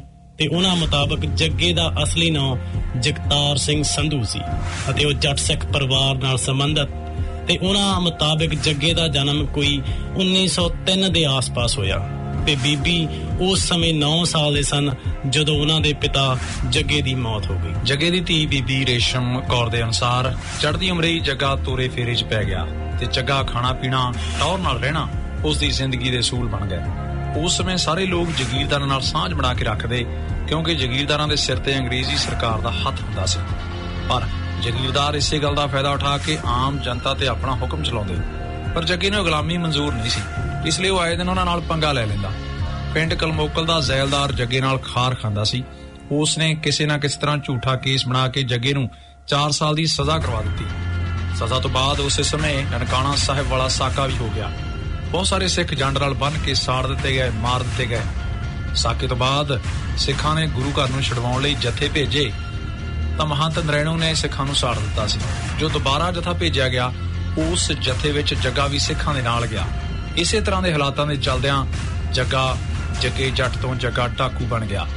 ਬੀਬੀ ਰੇਸ਼ਮ ਕੌਰ ਦੇ ਦੱਸਣ ਅਨੁਸਾਰ ਜੱਗਾ ਆਮ ਲੋਕਾਂ ਨੂੰ ਨਹੀਂ ਸੀ ਲੁੱਟਦਾ। ਸਗੋਂ ਜ਼ੈਲਦਾਰ, ਪਟਵਾਰੀ ਤੇ ਆਮ ਜਨਤਾ ਤੇ ਜ਼ੁਲਮ ਕਰਨ ਵਾਲਿਆਂ ਨੂੰ ਸਬਕ ਸਿਖਾਉਣ ਲਈ ਡਾਕੂ ਬਣਿਆ ਸੀ। ਉਹ ਅਮੀਰਾਂ ਨੂੰ ਲੁੱਟ ਕੇ ਗਰੀਬਾਂ ਦੇ ਘਰ ਭਰਦਾ ਸੀ। ਜੱਗਾ ਉਸ ਸਮੇਂ ਦੇ ਗਰੀਬ ਲੋਕਾਂ ਲਈ ਮਸੀਹਾ ਸੀ, ਜਿਵੇਂ ਕਿ ਵਲਾਇਤ ਦੇ ਲੋਕਾਂ ਲਈ ਰੋਬਿਨ ਹੁੱਡ। ਤੇ ਬੀਬੀ ਰੇਸ਼ਮ ਕੌਰ ਜੀ ਨੇ ਆਪਣੇ ਪਿਓ ਜਗਤਾਰ ਸਿੰਘ ਸੰਧੂ ਦੀ ਬੀਬੀ ਰੇਸ਼ਮ ਕੌਰ ਆਪਣੇ ਪਿਓ ਜਗਤਾਰ ਸਿੰਘ ਸੰਧੂ ਦੀ ਇਕਲੌਤੀ ਔਲਾਦ ਨੇ। ਉਹ ਦੱਸਦੇ ਨੇ ਕਿ ਕੋਈ ਮੇਰੇ ਪਿਓ ਨੂੰ ਡਾਕੂ ਤੇ ਕੋਈ ਦੇਵਤਾ ਆਖੀ ਜਾਂਦਾ ਹੈ, ਪਰ ਮੇਰੇ ਤਾਂ ਉਸ ਪਿਓ ਪਰ ਮੇਰਾ ਤਾਂ ਉਹ ਪਿਓ ਸੀ ਜਿਸ ਦੇ ਸਾਏ ਦਾ ਸੁੱਖ ਉਹ ਬਾਲਾ ਨਾ ਪੂਗ ਸਕੀ। ਹੁਣ ਬੀਬੀ ਜੀ ਬਣਵਾਲਾ ਪਿੰਡ ਦੇ ਵਿੱਚ ਆਪਣੇ ਚਾਰ ਪੁੱਤਰਾਂ, ਪੋਤਿਆਂ ਤੇ ਪੜੋਤਿਆਂ ਦੇ ਨਾਲ ਰਹਿੰਦੇ ਨੇ। ਪਰ ਅੱਜ ਵੀ ਉਹ ਆਪਣੇ ਪਿਓ ਨੂੰ ਯਾਦ ਕਰਕੇ ਕਈ ਵਾਰੀ ਹੰਝੂ ਕੇਰਨ ਲੱਗ ਜਾਂਦੇ ਨੇ ਤੇ ਆਪਣੇ ਪਿਓ ਤੇ ਆਪਣੇ ਪਿਤਾ ਜੀ ਦੇ ਨਾਮ ਨਾਲ ਆ। ਡਾਕੂ ਜਿਹਾ ਜਿਹੜਾ ਸ਼ਬਦ ਲੱਗਿਆ, ਉਹਨੂੰ ਲਾਉਣ ਦੀ ਕੋਸ਼ਿਸ਼ ਕਰ ਰਹੇ ਨੇ। ਉਹ ਚਾਹੁੰਦੇ ਨੇ ਕਿ ਉਹਨਾਂ ਦੇ ਪਿਤਾ ਜੀ ਦੀ ਯਾਦ ਬਣਾਈ ਜਾਵੇ ਤੇ ਸਾਰੇ ਲੋਕਾਂ ਨੂੰ ਉਹਨਾਂ ਦੇ ਪਿਤਾ ਜੀ ਦਾ ਅਸਲ ਜਿਹੜਾ ਆ, ਉਹ ਚਾਹੁੰਦੇ ਨੇ ਕਿ ਉਹਨਾਂ ਦੇ ਪਿਤਾ ਜੀ ਦੀ ਯਾਦ ਬਣਾਈ ਜਾਵੇ ਤੇ ਸਾਰੇ ਲੋਕਾਂ ਨੂੰ ਉਹਨਾਂ ਦੇ ਪਿਤਾ ਜੀ ਦੀ ਅਸਲ ਕਹਾਣੀ ਦੱਸੀ ਜਾਵੇ। ਨਾ ਕਿ ਫਿਲਮਾਂ ਵਾਲਿਆਂ ਵਾਂਗ ਆਸ਼ਿਕ ਤੇ ਡਾਕੂ ਦਾ ਰੂਪ, ਆਸ਼ਿਕ ਡਾਕੂ ਦੇ ਰੂਪ ਵਿੱਚ ਪਿਤਾ ਜੀ ਨੂੰ ਦਰਸਾਇਆ ਜਾਵੇ। ਉਹਨਾਂ ਨੂੰ ਇਹਨਾਂ ਗੀਤਾਂ ਵਾਲਿਆਂ ਤੇ ਫਿਲਮਾਂ ਵਾਲਿਆਂ ਨਾਲ ਬਹੁਤ ਨਾਰਾਜ਼ਗੀ ਹੈ। ਬੀਬੀ ਜੀ ਨੇ ਦੱਸਿਆ ਕਿ ਉਹਨਾਂ ਨੇ ਪਿਤਾ ਜੀ ਦੇ ਬਣਾਈ ਗਈਆਂ ਸਾਰੀਆਂ ਫਿਲਮਾਂ ਦੇਖੀਆਂ ਨੇ ਤੇ ਸਾਰੀਆਂ ਹੀ ਉਹਨਾਂ ਨੂੰ ਅਸਲ ਜੀਵਨ ਤੋਂ ਬਹੁਤ ਪਰਾਂ ਰੱਖਦੀਆਂ ਨੇ ਹੋਰ ਤਾਂ ਹੋਰ ਫਿਲਮਾਂ ਬਣਾਉਣ ਵਾਲਿਆਂ ਨੇ ਫਿਲਮ ਬਣਾਉਣ ਤੋਂ ਪਹਿਲਾਂ ਵੀ ਬੀਬੀ ਜੀ ਨਾਲ ਕੋਈ رائے ਨਹੀਂ ਕੀਤੀ 86 ਸਾਲਾ ਬੀਬੀ ਰੇਸ਼ਮ ਕੌਰ ਆਪਣੇ ਪਿਓ ਨਾਲ ਹੋਈ ਇਸ ਬੇਇਨਸਾਫੀ ਲਈ ਅੱਜ ਵੀ ਹੰਝੂ ਵਹਾ ਰਹੀ ਹੈ ਜੱਗੇ ਦੇ ਡਾਕੂ ਬਣਨ ਅਤੇ ਉਸ ਦੇ ਜੀਵਨ ਦੇ ਅੰਤ ਹੋਣ ਤੇ ਬੀਬੀ ਜੀ ਕੁਝ ਇਸ ਤਰ੍ਹਾਂ ਚਾਹ ਬੀਬੀ ਨੇ ਦੱਸਿਆ ਕਿ ਪੁਲਿਸ ਵਾਲੇ ਇੱਕ ਵਾਰ ਇੱਕ ਕੁੜੀ ਨੂੰ ਚੁੱਕ ਕੇ ਲੈ ਗਏ ਬਾਪੂ ਨੇ ਛਡਾਉਣ ਦੀ ਕੋਸ਼ਿਸ਼ ਕੀਤੀ ਤਾਂ ਪੁਲਿਸ ਵੈਰ ਪੈ ਗਈ। ਪੁਲਿਸ ਦੇ ਖੌਫ ਕਾਰਨ ਉਹ ਘਰੋਂ ਚਲਾ ਗਿਆ। ਪੁਲਿਸ ਦੇ ਰਵੱਈਏ ਤੋਂ ਅਕੇ ਨੇ ਕੰਗੜਪੁਰ ਪੁਲਿਸ ਦੇ ਇੱਕ ਸਿਪਾਹੀ ਤੋਂ ਬੰਦੂਕ ਖੋਲੇ ਸਿਪਾਹੀ ਮਾਰ ਦਿੱਤਾ ਤਾਂ ਕਿ ਪਛਾਣ ਨਾ ਹੋਵੇ। ਫਿਰ ਚੱਲ ਕੇ ਪਿੰਡ ਦੇ ਆਤਮਾ ਸਿੰਘ ਦੇ ਘਰੋਂ ਬੰਦੂਕ ਲੈਣ ਗਿਆ। ਆਤਮਾ ਸਿੰਘ ਉਸ ਦਾ ਹਮ ਪਿਆਲਾ ਸੀ। ਜੱਗੇ ਨੇ ਉਸ ਨੂੰ ਆਖਿਆ, ਮੈਂ ਹੁਣ ਡਾਕੂ ਹੋ ਗਿਆ ਹਾਂ। ਮੈਨੂੰ ਅਸਲੇ ਦੀ ਲੋੜ ਹੈ। ਮੇਰੇ ਕੋਲ ਭਰੀ ਬੰਦੂਕ ਆ, ਤੇਰੇ ਕੋਲ ਖਾਲੀ। ਮੈਨੂੰ ਆਪਦੀ ਬੰਦੂਕ ਦੇ ਦੇ। ਨਾਲੇ ਕਾਰਤੂਸ। ਆਤਮਾ ਸਿੰਘ ਨੇ ਬੰਦੂਕ ਤੇ ਕਾਰਤੂਸਾਂ ਦੇ ਦੋ ਡੱਬੇ ਜੋ ਉਸ ਕੋਲ ਪਏ ਸੀ, ਜੱਗੇ ਨੂੰ ਦੇ ਦਿੱਤੇ। ਜੱਗੇ ਨੇ ਆਖਿਆ, ਮੈਂ ਤੇਰੇ ਨਾਲ ਧੋਖਾ ਨਹੀਂ ਕਰਨਾ। ਤੂੰ ਪੁਲਿਸ ਨੂੰ ਇਤਲਾਹ ਦੇ ਦੇ ਕਿ ਜੱਗਾ ਡਾਕੂ ਹੋ ਗਿਆ ਤੇ ਬਾਅਦ ਚ ਆਤਮਾ ਸਿੰਘ ਦੀ ਘਰਵਾਲੀ ਨੇ ਛੱਤ ਤੇ ਚੜ ਕੇ ਰੌਲਾ ਪਾਤਾ। ਕਿ ਜੱਗਾ ਡਾਕੂ ਉਹਨਾਂ ਦੀ ਬੰਦੂਕ ਖੋ ਕੇ ਲੈ ਗਿਆ ਅਸਲ 'ਚ ਪੁਲਿਸ ਜੱਗੇ ਨੂੰ ਫੜਨ ਦਾ ਵਿਖਾਵਾ ਜਿਹਾ ਕਰਦੀ ਸੀ, ਪਰ ਫੜਨਾ ਨਹੀਂ ਸੀ ਚਾਹੁੰਦੀ। ਇੱਕ ਵਾਰ ਜੱਗਾ ਭੀਮ ਕੇ ਪਿੰਡ ਛੱਪੜ, ਇੱਕ ਵਾਰ ਜੱਗਾ ਭੀਮ ਕੇ ਪਿੰਡ ਛੱਪਰ ਹੇਠ ਪਿਆ ਸੀ। ਡਾਕੂ ਬਣਨ ਦੀ ਗੱਲ ਆ, ਉਸ ਦੇ ਪਏ ਕੋਲੋਂ ਦੀ ਪੁਲਿਸ ਲੰਘ ਗਈ। ਕਿਸੇ ਨਹੀਂ ਫੜਿਆ। ਜੇ ਫੜਨਾ ਚਾਹੁੰਦੀ ਤਾਂ ਉੱਥੇ ਹੀ ਫੜ ਸਕਦੀ ਸੀ। ਡਾਕੂ ਬਣਨ ਤੋਂ ਬਾਅਦ ਡੀਐਸਪੀ ਅਸਗਰ ਅਲੀ ਨੇ ਕਹਿਰ ਸਿੰਘ ਨੂੰ ਕਿਹਾ ਕਿ ਜੱਗੇ ਨੂੰ ਕੇਸ ਚੋਂ ਕੱਢ ਦੇਾਂਗੇ ਮੇਰਾ ਇੱਕ ਖਾਸ ਕੰਮ ਕਰ ਦੇਵੇ। ਜੱਗੇ ਦੀ ਧੀ ਮੁਤਾਬਕ ਬਾਪੂ ਜੱਗਾ ਸਿਰਫ 17 ਦਿਨ ਡਾਕੂ ਰਿਹਾ 2.5 ਮਹੀਨੇ ਭਗੌੜਾ ਰਿਹਾ। ਭਾਵ ਜਦੋਂ ਪੁਲਿਸ ਨੇ ਜੱਗੇ ਡਾਕੂ ਦੇ ਸਿਰ ਇਨਾਮ ਰੱਖ ਦਿੱਤਾ, ਤਾਂ ਉਸ ਤੋਂ ਬਾਅਦ ਹੀ ਉਸ ਨੂੰ ਡਾਕੂ ਮੰਨਿਆ ਜਾਣ ਲੱਗਿਆ। ਉਸ ਤੋਂ 17 ਕੁ ਦਿਨ ਬਾਅਦ ਉਸ ਨੂੰ ਉਹਦੇ ਹੀ ਇੱਕ ਸਾਥੀ ਨੇ ਮਾਰ ਦਿੱਤਾ ਸੀ। ਉਸ ਦੇ ਸਿਰ ਤੇ 1 ਲੱਖ ਨਕਦ ਰੁਪਏ, ਘੋੜੀ ਤੇ ਜ਼ਮੀਨ ਦਾ ਇਨਾਮ ਰੱਖਿਆ ਗਿਆ ਸੀ। ਜੱਗੇ ਨੇ ਅੰਨ ਪਾਣੀ ਬਣਾਉਣ ਲਈ ਨਾਈਆਂ ਦਾ ਇੱਕ ਮੁੰਡਾ ਲਾਲੂ ਆਪਣੇ ਨਾਲ ਰੱਖਿਆ ਹੋਇਆ ਸੀ ਉਹ ਇਨਾਮ ਦੇ ਲਾਲਚ ਚ ਆ ਗਿਆ ਉਹਨੇ ਸੋਚਿਆ ਜੇ ਜੱਗੇ ਨੂੰ ਜਿਉਂਦਾ ਫੜਾਇਆ ਤਾਂ ਇਹ ਕਿਸੇ ਸਮੇਂ ਮੈਨੂੰ ਮਾਰ ਦੂ ਇਸ ਲਈ ਉਸਨੇ ਜੱਗੇ ਨੂੰ ਜ਼ਹਿਰ ਦੇ ਕੇ ਮਾਰ ਦਿੱਤਾ ਲਾਲੂ ਨਾਈ ਦਾ ਪਿੰਡ ਲਾਖੂ ਕੇ ਸੀ ਉਹ ਆਪਣੇ ਪੰਜ ਭਾਈਆਂ ਨੂੰ ਵੀ ਬੁਲਾ ਲਿਆਇਆ ਲਾਲੂ ਨਾਈ ਦਾ ਭਰਾ ਧੂਰਾ दारू ਚਮੜਾ ਕੇ ਲੈ ਆਇਆ ਇਨਾਮ ਦੇ ਲਾਲਚ ਚ ਸੋਹਣ ਤੇਲੀ ਤੇ ਜੱਗੇ ਨੇ दारू ਪੀ ਲਈ ਬੇਸੁਰਤ ਹੋ ਗਏ ਬੰਤਾ ਸਿੰਘ ਆਪਣੇ ਪਿੰਡ ਕਾਲੂ ਖਾਰਾ ਨੂੰ ਚੱਲ ਪਿਆ ਉਧਰ ਨਾਈ ਨੇ ਗੋਲੀਆਂ ਮਾਰ ਕੇ ਸੋਹਣ ਤੇ ਜੱਗੇ ਨੂੰ ਮਾਰ ਦਿੱਤਾ। ਬੰਤਾ ਸਿੰਘ ਗੋਲੀਆਂ ਦੀ ਆਵਾਜ਼ ਸੁਣ ਕੇ ਮੁੜ ਆਇਆ। ਨਾਈ ਤੇ ਉਹ ਆਪਸ ਚ ਜੱਫੋ ਜੱਫੀ ਹੋ ਗਏ। ਨਾਈ ਦੇ ਭਰਾ ਨੇ ਬੰਤਾ ਸਿੰਘ ਦੇ ਵੀ ਦੋ ਗੋਲੀਆਂ ਮਾਰੀਆਂ। ਡਾਕੂਆਂ ਦਾ ਸਾਥੀ ਹੋਣ ਕਰਕੇ ਨਾਈ ਨੂੰ ਸਰਕਾਰ ਨੇ ਜੇਲ੍ਹ ਭੇਜ ਦਿੱਤਾ। ਜੇਲ੍ਹ 'ਚ ਕੀੜੇ ਪੈ ਕੇ ਮਰਿਆ। ਕੈਦੀ ਯਾਰ ਮਾਰ ਕਰਨ ਕਰਕੇ ਉਹਨੂੰ ਠੁੱਡੇ ਮਾਰਦੇ ਰਹਿੰਦੇ। ਬੰਤਾ ਸਿੰਘ ਕਾਲੂ ਖਾਰਾ ਦੇ ਬੱਚੇ ਹੁਣ ਫਿਰੋਜ਼ਪੁਰ ਜ਼ਿਲ੍ਹੇ ਦੇ ਪਿੰਡ ਕਾਲਾ ਟਿੱਬਾ ਨੇੜੇ ਮਮਦੋੜ ਵਿਖੇ ਰਹਿੰਦੇ ਨੇ। ਜਦੋਂ ਬਾਪੂ ਦੀ ਮੌਤ ਹੋਈ ਤਾਂ ਮਹੀਨੇ ਬਾਅਦ ਪੁਲਿਸ ਨੇ ਸਾਨੂੰ ਉਹਦਾ ਸਮਾਨ ਦਿੱਤਾ। ਜੱਗੇ ਡਾਕੂ ਦੇ ਸਮਾਨ 'ਚ ਉਸ ਦਾ ਹਾਥੀ ਦੰਦ ਨਾਲ ਬਣਿਆ ਡੰਡੀ ਵਾਲਾ ਚਾਕੂ ਕੰਗਾ ਚਾਂਦੀ ਦੀ ਅਫੀਮ ਦੀ ਡੱਬੀ ਤੇ ਅਤਰ ਫਲੇਲ ਦੀ ਸ਼ੀਸ਼ੀ ਵੀ ਸ਼ਾਮਲ ਸੀ। ਜੱਗੇ ਡਾਕੂ ਦੀ ਧੀ ਕੋਲ ਅੱਜ ਵੀ ਉਸ ਦੇ ਪਿਤਾ ਜੀ ਦੀ ਨਾਨਕਿਆਂ ਵੱਲੋਂ ਮਿਲੀ ਪਿੱਤਲ ਦੀ ਗਲਾਸੀ ਸਾਂਭ ਕੇ ਰੱਖੀ ਹੋਈ ਹੈ। ਬੀਬੀ ਜੀ ਨੂੰ ਗਾਇਕ ਤੇ ਗੀਤਕਾਰਾਂ ਤੇ ਵੀ ਬੜਾ ਗਿਲਾ ਹੈ। ਉਹ ਦੱਸਦੇ ਨੇ ਕਿ ਗਾਇਕ ਗਾ ਰਹੇ ਨੇ ਕਿ ਜੇ ਮੈਂ ਜਾਣਦੀ ਜੱਗੇ ਨੇ ਮਰ ਜਾਣਾ, ਇੱਕ ਦੀ ਥਾਂ ਦੋ ਜੰਮਦੀ ਬੀਬੀ ਜੀ ਨੇ ਦੱਸਿਆ ਕਿ ਮੇਰੀ ਦਾਦੀ ਦਾ ਨਾਮ ਭਾਗਣ ਸੀ ਤੇ ਮੇਰੀ ਦਾਦੀ ਨੇ ਦੋ ਨਹੀਂ, ਬਲਕਿ 6 ਪੁੱਤਰਾਂ ਨੂੰ ਜਨਮ ਦਿੱਤਾ ਸੀ। ਇਹ ਗੀਤਕਾਰ, ਗਾਇਕ ਸਾਰੀ ਉਮਰ ਜੱਗੇ ਨੂੰ ਇਕਲੌਤਾ ਹੀ ਦਰਸਾਈ ਗਈ ਜੱਗਾ ਪਾਕਿਸਤਾਨ ਪੰਜਾਬ ਦੇ ਪਿੰਡ ਰਣ ਸਿੰਘ ਵਾਲਾ ਥਾਣਾ ਤੇ ਤਹਿਸੀਲ ਚੁਣੀਆਂ ਜ਼ਿਲ੍ਹਾ ਲਾਹੌਰ ਦਾ ਰਹਿਣ ਵਾਲਾ ਸੀ। 6 ਭਰਾਵਾਂ ਵਿੱਚੋਂ ਸਿਰਫ ਜੱਗਾ ਤੇ ਉਸ ਦੀਆਂ ਦੋ ਭੈਣਾਂ ਹੀ ਜਿਉਂਦੀਆਂ ਬਚੀਆਂ। ਬਾਕੀ ਦੇ ਪੰਜ ਭਰਾ ਛੋਟੇ ਹੁੰਦਿਆਂ ਹੀ ਗੁਜ਼ਰ ਗਏ ਸੀ। ਜੱਗੇ ਦੇ ਪਿਓ ਸਰਦਾਰ ਮੱਖਣ ਸਿੰਘ ਦੀ 65 ਕਿੱਲੇ ਜ਼ਮੀਨ ਸੀ। ਜੱਗਾ ਹਾਲੇ ਛੋਟਾ ਹੀ ਸੀ ਜਦ ਮੱਖਣ ਸਿੰਘ ਦਾ ਦੇਹਾਂਤ ਹੋ ਗਿਆ ਸੀ। ਉਸ ਤੋਂ ਬਾਅਦ ਜੱਗੇ ਨੂੰ ਉਸ ਦੇ ਚਾਚੇ ਨੇ ਹੀ ਪਾਲਿਆ। ਚਾਚਾ ਜੱਗੇ ਨੂੰ ਬੜੇ ਚਾਵਾਂ ਲਾਡਾਂ ਦੇ ਨਾਲ ਪਾਲਦਾ। ਉਸ ਨੂੰ ਕਿਸੇ ਵੀ ਕੰਮ ਨੂੰ ਹੱਥ ਨਾ ਲਾਉਣ ਦਿੰਦਾ। ਉਹ ਸੋਚਦਾ ਵੀ ਲੋਕ ਕਹਿਣਗੇ, ਪਿਓ ਬਾਰੇ ਭਤੀਜੇ ਤੋਂ ਕੰਮ ਕਰਾਉਂਦਾ ਹੈ। ਸੋ ਜੱਗੇ ਦਾ ਜੀਵਨ ਬਹੁਤ ਹੀ ਸੁਖ ਸੁਵਿਧਾ ਵਾਲਾ ਸੀ। ਤੇ ਬੀਬੀ ਜੀ ਦੱਸਦੇ ਨੇ ਕਿ ਉਹ, ਬੀਬੀ ਜੀ ਦੱਸਦੇ ਨੇ ਕਿ ਉਹ ਬੜਾ ਸੁਨੱਖਾ ਸੀ। ਨੈਣ ਨੱਕ ਚ ਇਸ ਤਰ੍ਹਾਂ ਜਿਵੇਂ ਰੱਬ ਨੇ ਕੋਲ ਬੈਠ ਕੇ ਬਣਾਇਆ ਹੋਵੇ। ਓਏ ਉਹ ਆਖਦੇ ਨੇ ਕਿ ਅੱਜ ਵੀ ਆਪਣੇ ਪਿਓ ਦਾ ਚਿਹਰਾ ਉਹਨਾਂ ਦੀਆਂ ਅੱਖਾਂ ਵਿੱਚ ਆ ਜਾਂਦਾ ਹੈ। ਮੁਹੰਮਦ ਸਦੀਕ ਵਰਗੀ ਦੋ ਤੁਰਲਿਆਂ ਵਾਲੀ ਪੱਗ ਜਿਹੜਾ ਆ, ਉਹ ਹਮੇਸ਼ਾ ਚਿੱਟੇ ਰੰਗ ਦੀ ਬੰਨਿਆ ਕਰ। ਮੁਹੰਮਦ ਸਦੀਕ ਵਰਗੀ ਦੋ ਤੁਰਲਿਆਂ ਵਾਲੀ ਪੱਗ ਹਮੇਸ਼ਾ ਚਿੱਟੇ ਰੰਗ ਦੀ ਬੰਨਿਆ ਕਰ। ਜੱਗੇ ਦੀ ਪਤਨੀ ਇੰਦਰ ਕੌਰ ਆਪਣੀ ਧੀ ਰੇਸ਼ਮ ਕੌਰ ਨਾਲ ਹੀ ਰਹਿੰਦੀ ਸੀ ਤੇ ਇੱਥੇ ਹੀ ਉਹਨਾਂ ਦੇ ਪਿੰਡ 'ਚ ਹੀ 1983 ਨੂੰ ਸਵਰਗਵਾਸ ਹੋ ਗਈ। ਸੋ ਇਹ ਸੀ ਉਸ ਜੱਗੇ ਦੀ ਅਸਲ ਕਹਾਣੀ, ਜਿਸ ਨੂੰ ਸਾਡੇ ਫਿਲਮਾਂ ਵਾਲਿਆਂ ਨੇ, ਗੀਤਕਾਰਾਂ ਨੇ ਤੇ ਗਾਇਕਾਂ ਨੇ ਤੋੜ ਮਰੋੜ ਕੇ ਲੋਕਾਂ ਦੇ ਸਾਹਮਣੇ ਪੇਸ਼ ਕੀਤਾ। ਬੀਬੀ ਰੇਸ਼ਮ ਕੌਰ ਅੱਜ 86 ਸਾਲ ਦੀ ਉਮਰੇ ਆਪਣੇ ਪਿਓ ਦੇ ਨਾਮ ਨਾਲੋਂ ਡਾਕੂ ਲਫ਼ਜ਼ ਲਥਣ ਦੀ ਉਡੀਕ 'ਚ ਹੈ। ਰੱਬ ਕਰੇ ਉਹਨਾਂ ਦੇ ਜਿਉਂਦਾ ਜੀ, ਉਹਨਾਂ ਦੇ ਪਿਓ ਦੇ ਨਾਮ ਦਾ ਇਨਸਾਫ ਮਿਲੇ। ਪਰ ਅਫਸੋਸ ਇਸ ਗੱਲ ਦਾ ਹੈ ਕਿ ਭਾਰਤ ਵਿੱਚ ਜਿਉਂਦਿਆਂ ਇਨਸਾਨਾਂ ਨੂੰ ਇਨਸਾਫ ਨਹੀਂ ਮਿਲਦਾ। ਫਿਰ ਬੀਬੀ ਰੇਸ਼ਮ ਕੌਰ ਨੂੰ ਆਪਣੇ ਬਾਪ ਦੇ ਤੁਰ ਜਾਣ ਬਾਅਦ ਇਨਸਾਫ ਕੌਣ ਦਵਾਵੇਗਾ ਪਰਮਾਤਮਾ ਉਹਨਾਂ ਦੇ ਪਰਿਵਾਰ ਨੂੰ ਚੜ੍ਹਦੀ ਕਲਾ ਬਖਸ਼ੇ। ਰੱਬ ਰਾਖਾ। ਹੁਣ ਭਾਈ, ਮੈਨੂੰ ਇਹ ਤਾਂ ਪਤਾ ਨਹੀਂ ਕੰਮ ਕੀ ਸੀ। ਡਾਕੂ ਬਣਨ ਤੋਂ ਬਾਅਦ ਬਾਪੂ ਘਰ ਨਹੀਂ ਆਇਆ। ਪੈਲੀ ਉਜਾੜ ਦਿੱਤੀ। ਮਾਲ ਡੰਗਰ ਖੋਲ ਦਿੱਤਾ। ਬਹੁਤ ਤੰਗੀ ਦਾ ਸਮਾਂ ਸੀ। ਡਾਕੂ ਬਣਨ ਤੋਂ ਬਾਅਦ ਬਾਪੂ ਇੱਕ ਵਾਰ ਮਾਂ ਨੂੰ ਮਿਲਿਆ ਸੀ ਤੇ ਸੁਨੇਹਾ ਦਿੱਤਾ ਕਿ ਕੇਰ ਸਿੰਘ ਮਿਲੇ। ਅਕਸਰ ਧੀ ਦਾ ਬਾਪ ਸੀ। ਉਸਨੇ ਮਾਂ ਨਾਲ ਮੇਰੇ ਵਿਆਹ ਦੀ ਵਿਉਂਤ ਕੀਤੀ। ਲੋ ਮੈਂ ਆਪਣੇ ਵਿਆਹ ਦੀ ਕਹਾਣੀ ਵੀ ਤੁਹਾਨੂੰ ਦੱਸ ਦੇਵਾਂ। ਇਹ ਵੀ ਅਨੋਖੀ ਆ। ਮੇਰਾ ਪਤਿਆਰਾ ਕੇਰ ਸਿੰਘ ਕਾਵਾ, ਬਾਪੂ ਦਾ ਲੰਗੋਟੀਆ ਯਾਰ ਸੀ। ਬਾਪੂ ਨੂੰ ਪਤਾ ਸੀ ਕਿ ਡਾਕੂ ਹੋ ਗਿਆ ਪਤਾ ਨਹੀਂ ਕਦੋਂ ਚੜਾਈ ਕਰ ਜਾਵਾਂ ਇਸ ਲਈ ਧੀ ਦਾ ਵਿਆਹ ਛੇਤੀ ਕਰ ਦਿਆਂ ਉਸਨੇ ਕੇਰ ਸਿੰਘ ਨਾਲ ਮੇਰੇ ਵਿਆਹ ਦੀ ਗੱਲ ਕੀਤੀ ਕੇਰ ਸਿੰਘ ਦੇ ਮੁੰਡੇ ਛੋਟੇ ਸੀ ਕੇਰ ਸਿੰਘ ਨੇ ਕਿਹਾ ਪਹਿਲਾਂ ਯਾਰੀ ਫਿਰ ਕੁੜਮ ਤੇਰੀ ਧੀ ਮੇਰੀ ਧੀ ਤੂੰ ਫਿਕਰ ਨਾ ਕਰ ਮੈਂ ਉਹਦਾ ਰਿਸ਼ਤਾ ਆਪਦੇ ਭਤੀਜੇ ਅਵਤਾਰ ਸਿੰਘ ਨਾਲ ਕਰੂੰਗਾ ਕੇਰ ਸਿੰਘ ਦੇ ਛੋਟੇ ਭਾਈ ਗੁਲਾਬ ਸਿੰਘ ਦਾ ਪੁੱਤਰ ਅਵਤਾਰ ਸਿੰਘ ਵੱਡਾ ਸੀ।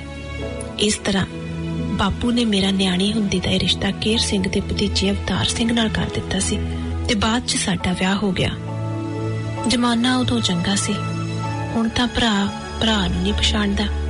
ਦੁਸ਼ਮਣ ਸਮਝਦਾ ਉਧਰੋਂ ਬਾਪੂ ਹੋਰਾਂ ਨੇ ਸਹੀ ਵਾਲ ਡਾਕਾ ਮਾਰਿਆ ਦੱਸਦੇ ਆ ਵੀ ਬਾਪੂ ਨੇ ਇੱਕ ਡਾਕਾ ਹਥਿਆਰ ਲੁੱਟਣ ਲਈ ਮਾਰਿਆ ਸੀ ਪੈਸਿਆਂ ਲਈ ਨਹੀਂ ਸਾਰੇ ਇਲਾਕੇ 'ਚ ਜੱਗੀ ਡਾਕੂ ਦੀ ਦਹਿਸ਼ਤ ਪੈ ਗਈ ਤੇ ਮੇਰੇ ਬਾਪ ਜੱਗੀ ਨੇ ਮੇਰੇ ਸਹੁਰੇ ਗੁਲਾਬ ਸਿੰਘ ਨੂੰ ਸੱਦ ਕੇ ਪੁੱਛਿਆ ਸਰਦਾਰਾ ਮੈਂ ਤਾਂ ਡਾਕੂ ਹੋ ਗਿਆ ਤੂੰ ਸਾਗ ਵਾਪਸ ਲੈਣਾ ਤਾਂ ਹੁਣ ਲੈ ਲਾ ਵੇਖੀ ਕਿਤੇ ਬਾਅਦ 'ਚ ਮੇਰਾ ਸਿਵਾ ਕਾਲਾ ਕਰ ਦੇਵੇਂ ਪਰ ਗੁਲਾਬ ਸਿੰਘ ਨੇ ਰਿਸ਼ਤਾ ਤੋੜਨ ਦੀ ਥਾਂ ਜੋੜ ਲਿਆ ਉਸ ਵੇਲੇ ਮੈਂ 6 ਸਾਲ ਦੀ ਸੀ ਬਾਪੂ ਦੀ ਮੌਤ ਤੋਂ ਬਾਅਦ ਮੇਰੇ ਵਿਆਹ ਵੇਲੇ ਬਾਪੂ ਦੇ ਬੇਲੀ ਪਿੰਡ ਕੁੱਲ ਮੁੱਕਰ ਦੇ ਇੱਕ ਸਰਦਾਰ ਨੇ ਆਪਣੀ ਬਹੁਤੀ ਕੀਮਤੀ ਨਾਮਵਰ ਕੁੜੀ ਹੀਰੀ ਦਾਜ ਦਿੱਤੀ ਸੀ।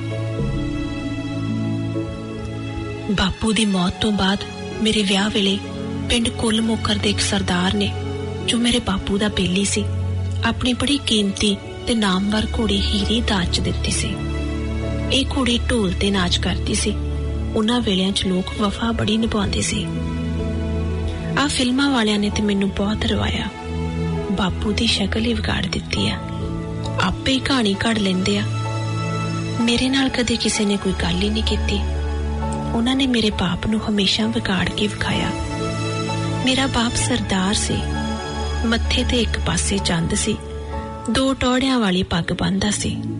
ਮੁੱਛਾਂ ਦੂਰੀਆਂ ਕੁੰਡੀਆਂ ਕਰਕੇ ਰੱਖਦਾ ਸੀ। ਪਰ ਫਿਲਮਾਂ ਵਾਲਿਆਂ ਨੇ ਉਸ ਨੂੰ ਮੋਨਾ ਤੇ ਲੁਟੇਰਾ ਵਿਖਾਇਆ।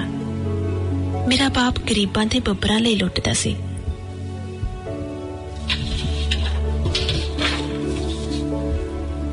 ਉਹਨਾਂ ਦੀ ਇਮਦਾਦ ਕਰਦਾ ਸੀ। ਆ, ਗੁੱਗੂ ਗਿੱਲ ਤੇ ਯੂਗਰਾਜ ਨੇ ਜਿਹੜੀ ਫਿਲਮ ਬਣਾਈ ਆ, ਜੱਗੇ ਤੇ, ਉਹਦੇ 'ਚ ਤੇ ਮੇਰੇ ਬਾਪ ਦੀ ਸ਼ਕਲ ਸੂਰਤ ਹੀ ਵਿਗਾੜ ਕੇ ਰੱਖਤੀ। ਫਿਲਮ ਵੇਖ ਕੇ ਮੈਂ ਬੜਾ ਰੋਈ। ਬਹੁਤ ਹੀ ਦੁੱਖ ਹੋਇਆ। ਮੈਨੂੰ ਗਿਲਾ ਹੈ। ਪੱਗ ਨਹੀਂ ਵਿਖਾਈ। ਪੱਗ ਤੋਂ ਮੈਨੂੰ ਗੱਲ ਯਾਦ ਆ ਗਈ। ਬਾਪੂ ਜਦੋਂ 2 ਸਾਲ ਦਾ ਸੀ, ਤਾਂ ਪੱਗ ਪੱਗ ਕਰਦਾ ਰਹਿੰਦਾ ਸੀ। ਕਹਿੰਦੇ ਮੈਂ ਪੱਗੀ ਬੰਨਣੀ ਆ। ਉਦੋਂ ਪੱਗ ਬੰਨਣੀ ਬੜੀ ਵੱਡੀ ਗੱਲ ਹੁੰਦੀ ਸੀ। ਸੌ ਸੁੱਖਾਂ ਵਾਰਾਂ ਨਾਲ ਨਿਆਣ।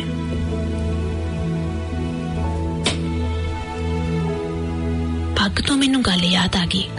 ਬਾਪੂ ਜਦੋਂ 2 ਸਾਲ ਦਾ ਸੀ, ਤਾਂ ਪੱਗ ਪੱਗ ਕਰਦਾ ਰਹਿੰਦਾ ਸੀ। ਕਹਿੰਦੇ ਮੈਂ ਪੱਗ ਬੰਨਣੀ ਆ। ਉਦੋਂ ਪੱਗ ਬੰਨਣੀ ਬੜੀ ਵੱਡੀ ਗੱਲ ਹੁੰਦੀ ਸੀ। ਸੌ ਸੁੱਖਾਂ ਵਾਰਾਂ ਨਾਲ ਸਿਆਣਿਆਂ ਤੋਂ ਸਲਾਹ ਲੈ ਕੇ ਪੱਗ ਬੰਨੀ ਜਾਂਦੀ ਸੀ। ਦਾਤੇ ਹੋਰਾਂ ਨੇ ਸੋਢੀ ਬਾਬੇ ਨੂੰ ਪੁੱਛਿਆ, ਤਾਂ ਉਹ ਕਹਿੰਦਾ, ਇਹਨੇ ਜਦੋਂ ਪੱਗ ਬੰਨ ਲਈ, ਇਸ ਦਾ ਪਿਓ ਮਰ ਜਾਊਗਾ। ਫਿਰ ਕਈ ਵਰੇ ਬਾਅਦ ਰੱਖ ਕਰਵਾ ਕੇ ਫਿਰ ਪੱਗ ਬਣਾਈ ਸੀ। ਪੱਗ ਦਾ ਉਸ ਨੂੰ ਸ਼ੌਕ ਬਹੁਤ ਸੀ। ਚਿੱਟੇ ਰੰਗ ਦੀ ਦੋ ਲੜੀ ਪੱਗ ਬੜੇ ਸ਼ੌਕ ਨਾਲ ਬੰਨਦਾ ਸੀ। ਉਹਦੇ ਨਾਲ ਦੀ ਪੱਗ ਬਹੁਤ ਘੱਟ ਵੇਖੀ ਆ ਕਿਸੇ ਦੇ ਬੰਨੀ। ਕਵਨੀ ਦਾਦਾ ਵੀ ਤਾਂ ਹੀ ਬਾਪੂ ਦੀ ਛੋਟੀ ਉਮਰੇ ਮਰ ਗਿਆ ਸੀ। ਬਾਪੂ ਦੀ ਮੌਤ ਦਾ ਤਾਂ ਦਿਨ ਵਾਰ ਹੀ ਨਹੀਂ ਪਤਾ। ਇੰਨਾ ਯਾਦ ਆ ਭਾਈ ਫੱਗਣ ਦਾ ਇੰਨਾ ਯਾਦ ਆ ਭਾਈ ਫੱਗਣ ਦੋ ਦਿਨ ਰਹਿੰਦਾ ਸੀ। ਸੰਸਕਾਰ ਪਹਿਲੀ ਚੇਤ ਨੂੰ ਕੀਤਾ। ਬਾਪੂ ਦੇ ਨਾਲ ਉਹਦੇ ਸਾਥੀ ਬੰਤਾ ਤੇ ਸੋਹਣ ਵੀ ਮਾਰਦੇ ਸੀ। ਬਾਪੂ ਹਰੀ ਮਲੰਗੀ ਫਕੀਰ ਦੇ ਡੇਰੇ ਤੇ ਰਹਿੰਦੇ ਸੀ। ਸਿੱਧੂਪੁਰਾ ਵਿਖੇ ਡੇਰਾ ਸੀ। ਮਲੰਗੀ ਖੁਦ ਡਾਕੂ ਸੀ। ਉਸ ਬਾਰੇ ਵੀ ਕਿਹਾ ਜਾਂਦਾ ਸੀ, ਦਿਨੇ ਰਾਜ ਫਰੰਗੀ ਦਾ ਤੇ ਰਾਤੀ ਰਾਜ ਮਲੰਗੀ ਦਾ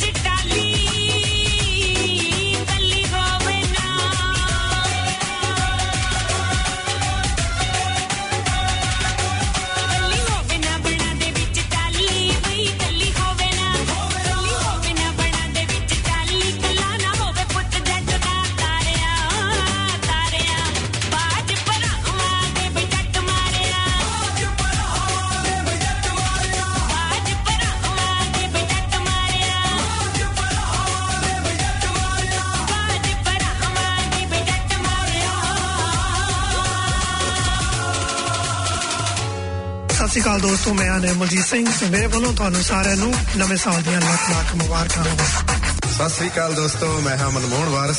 ਨਵਾਂ ਸਾਲ ਸਾਡੇ ਬੂਹੇ ਤੇ ਦਸਤਕ ਦੇ ਰਿਹਾ। ਨਵਾਂ ਸਾਲ ਤੁਹਾਡੇ ਲਈ ਖੁਸ਼ੀਆਂ, ਖੇੜੇ, ਸ਼ਾਂਤੀ ਲੈ ਕੇ ਆਵੇ। ਮੇਰੇ ਵੱਲੋਂ ਤੁਹਾਨੂੰ ਸਾਰਿਆਂ ਨੂੰ ਨਵੇਂ ਸਾਲ ਦੀਆਂ ਲੱਖ ਲੱਖ ਮੁਬਾਰਕਾਂ। ਸੁਣਦੇ ਰਹੋ ਰੇਡੀਓ ਸਪਾਈਸ 88 ਐਫਐਮ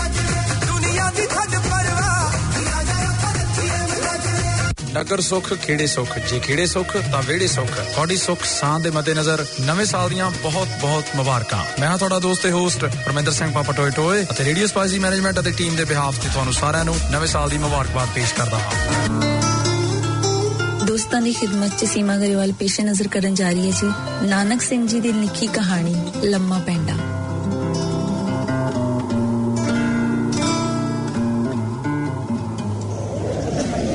ਲੋਕੀ ਕਹਿੰਦੇ ਨੇ ਕਚਹਿਰੀਆਂ ਦੇ ਮੁਲਾਜ਼ਮ ਦਾ ਜੀਵਨ ਨਿਰੋ ਗੁਲਾਮੀ ਦਾ ਨਮੂਨਾ ਹੁੰਦਾ ਹੈ। ਸਲਾਮ ਲਈ ਹਰ ਵੇਲੇ ਹੱਥ ਮੱਥੇ ਤੇ ਹੀ ਰਹਿੰਦਾ ਹੈ।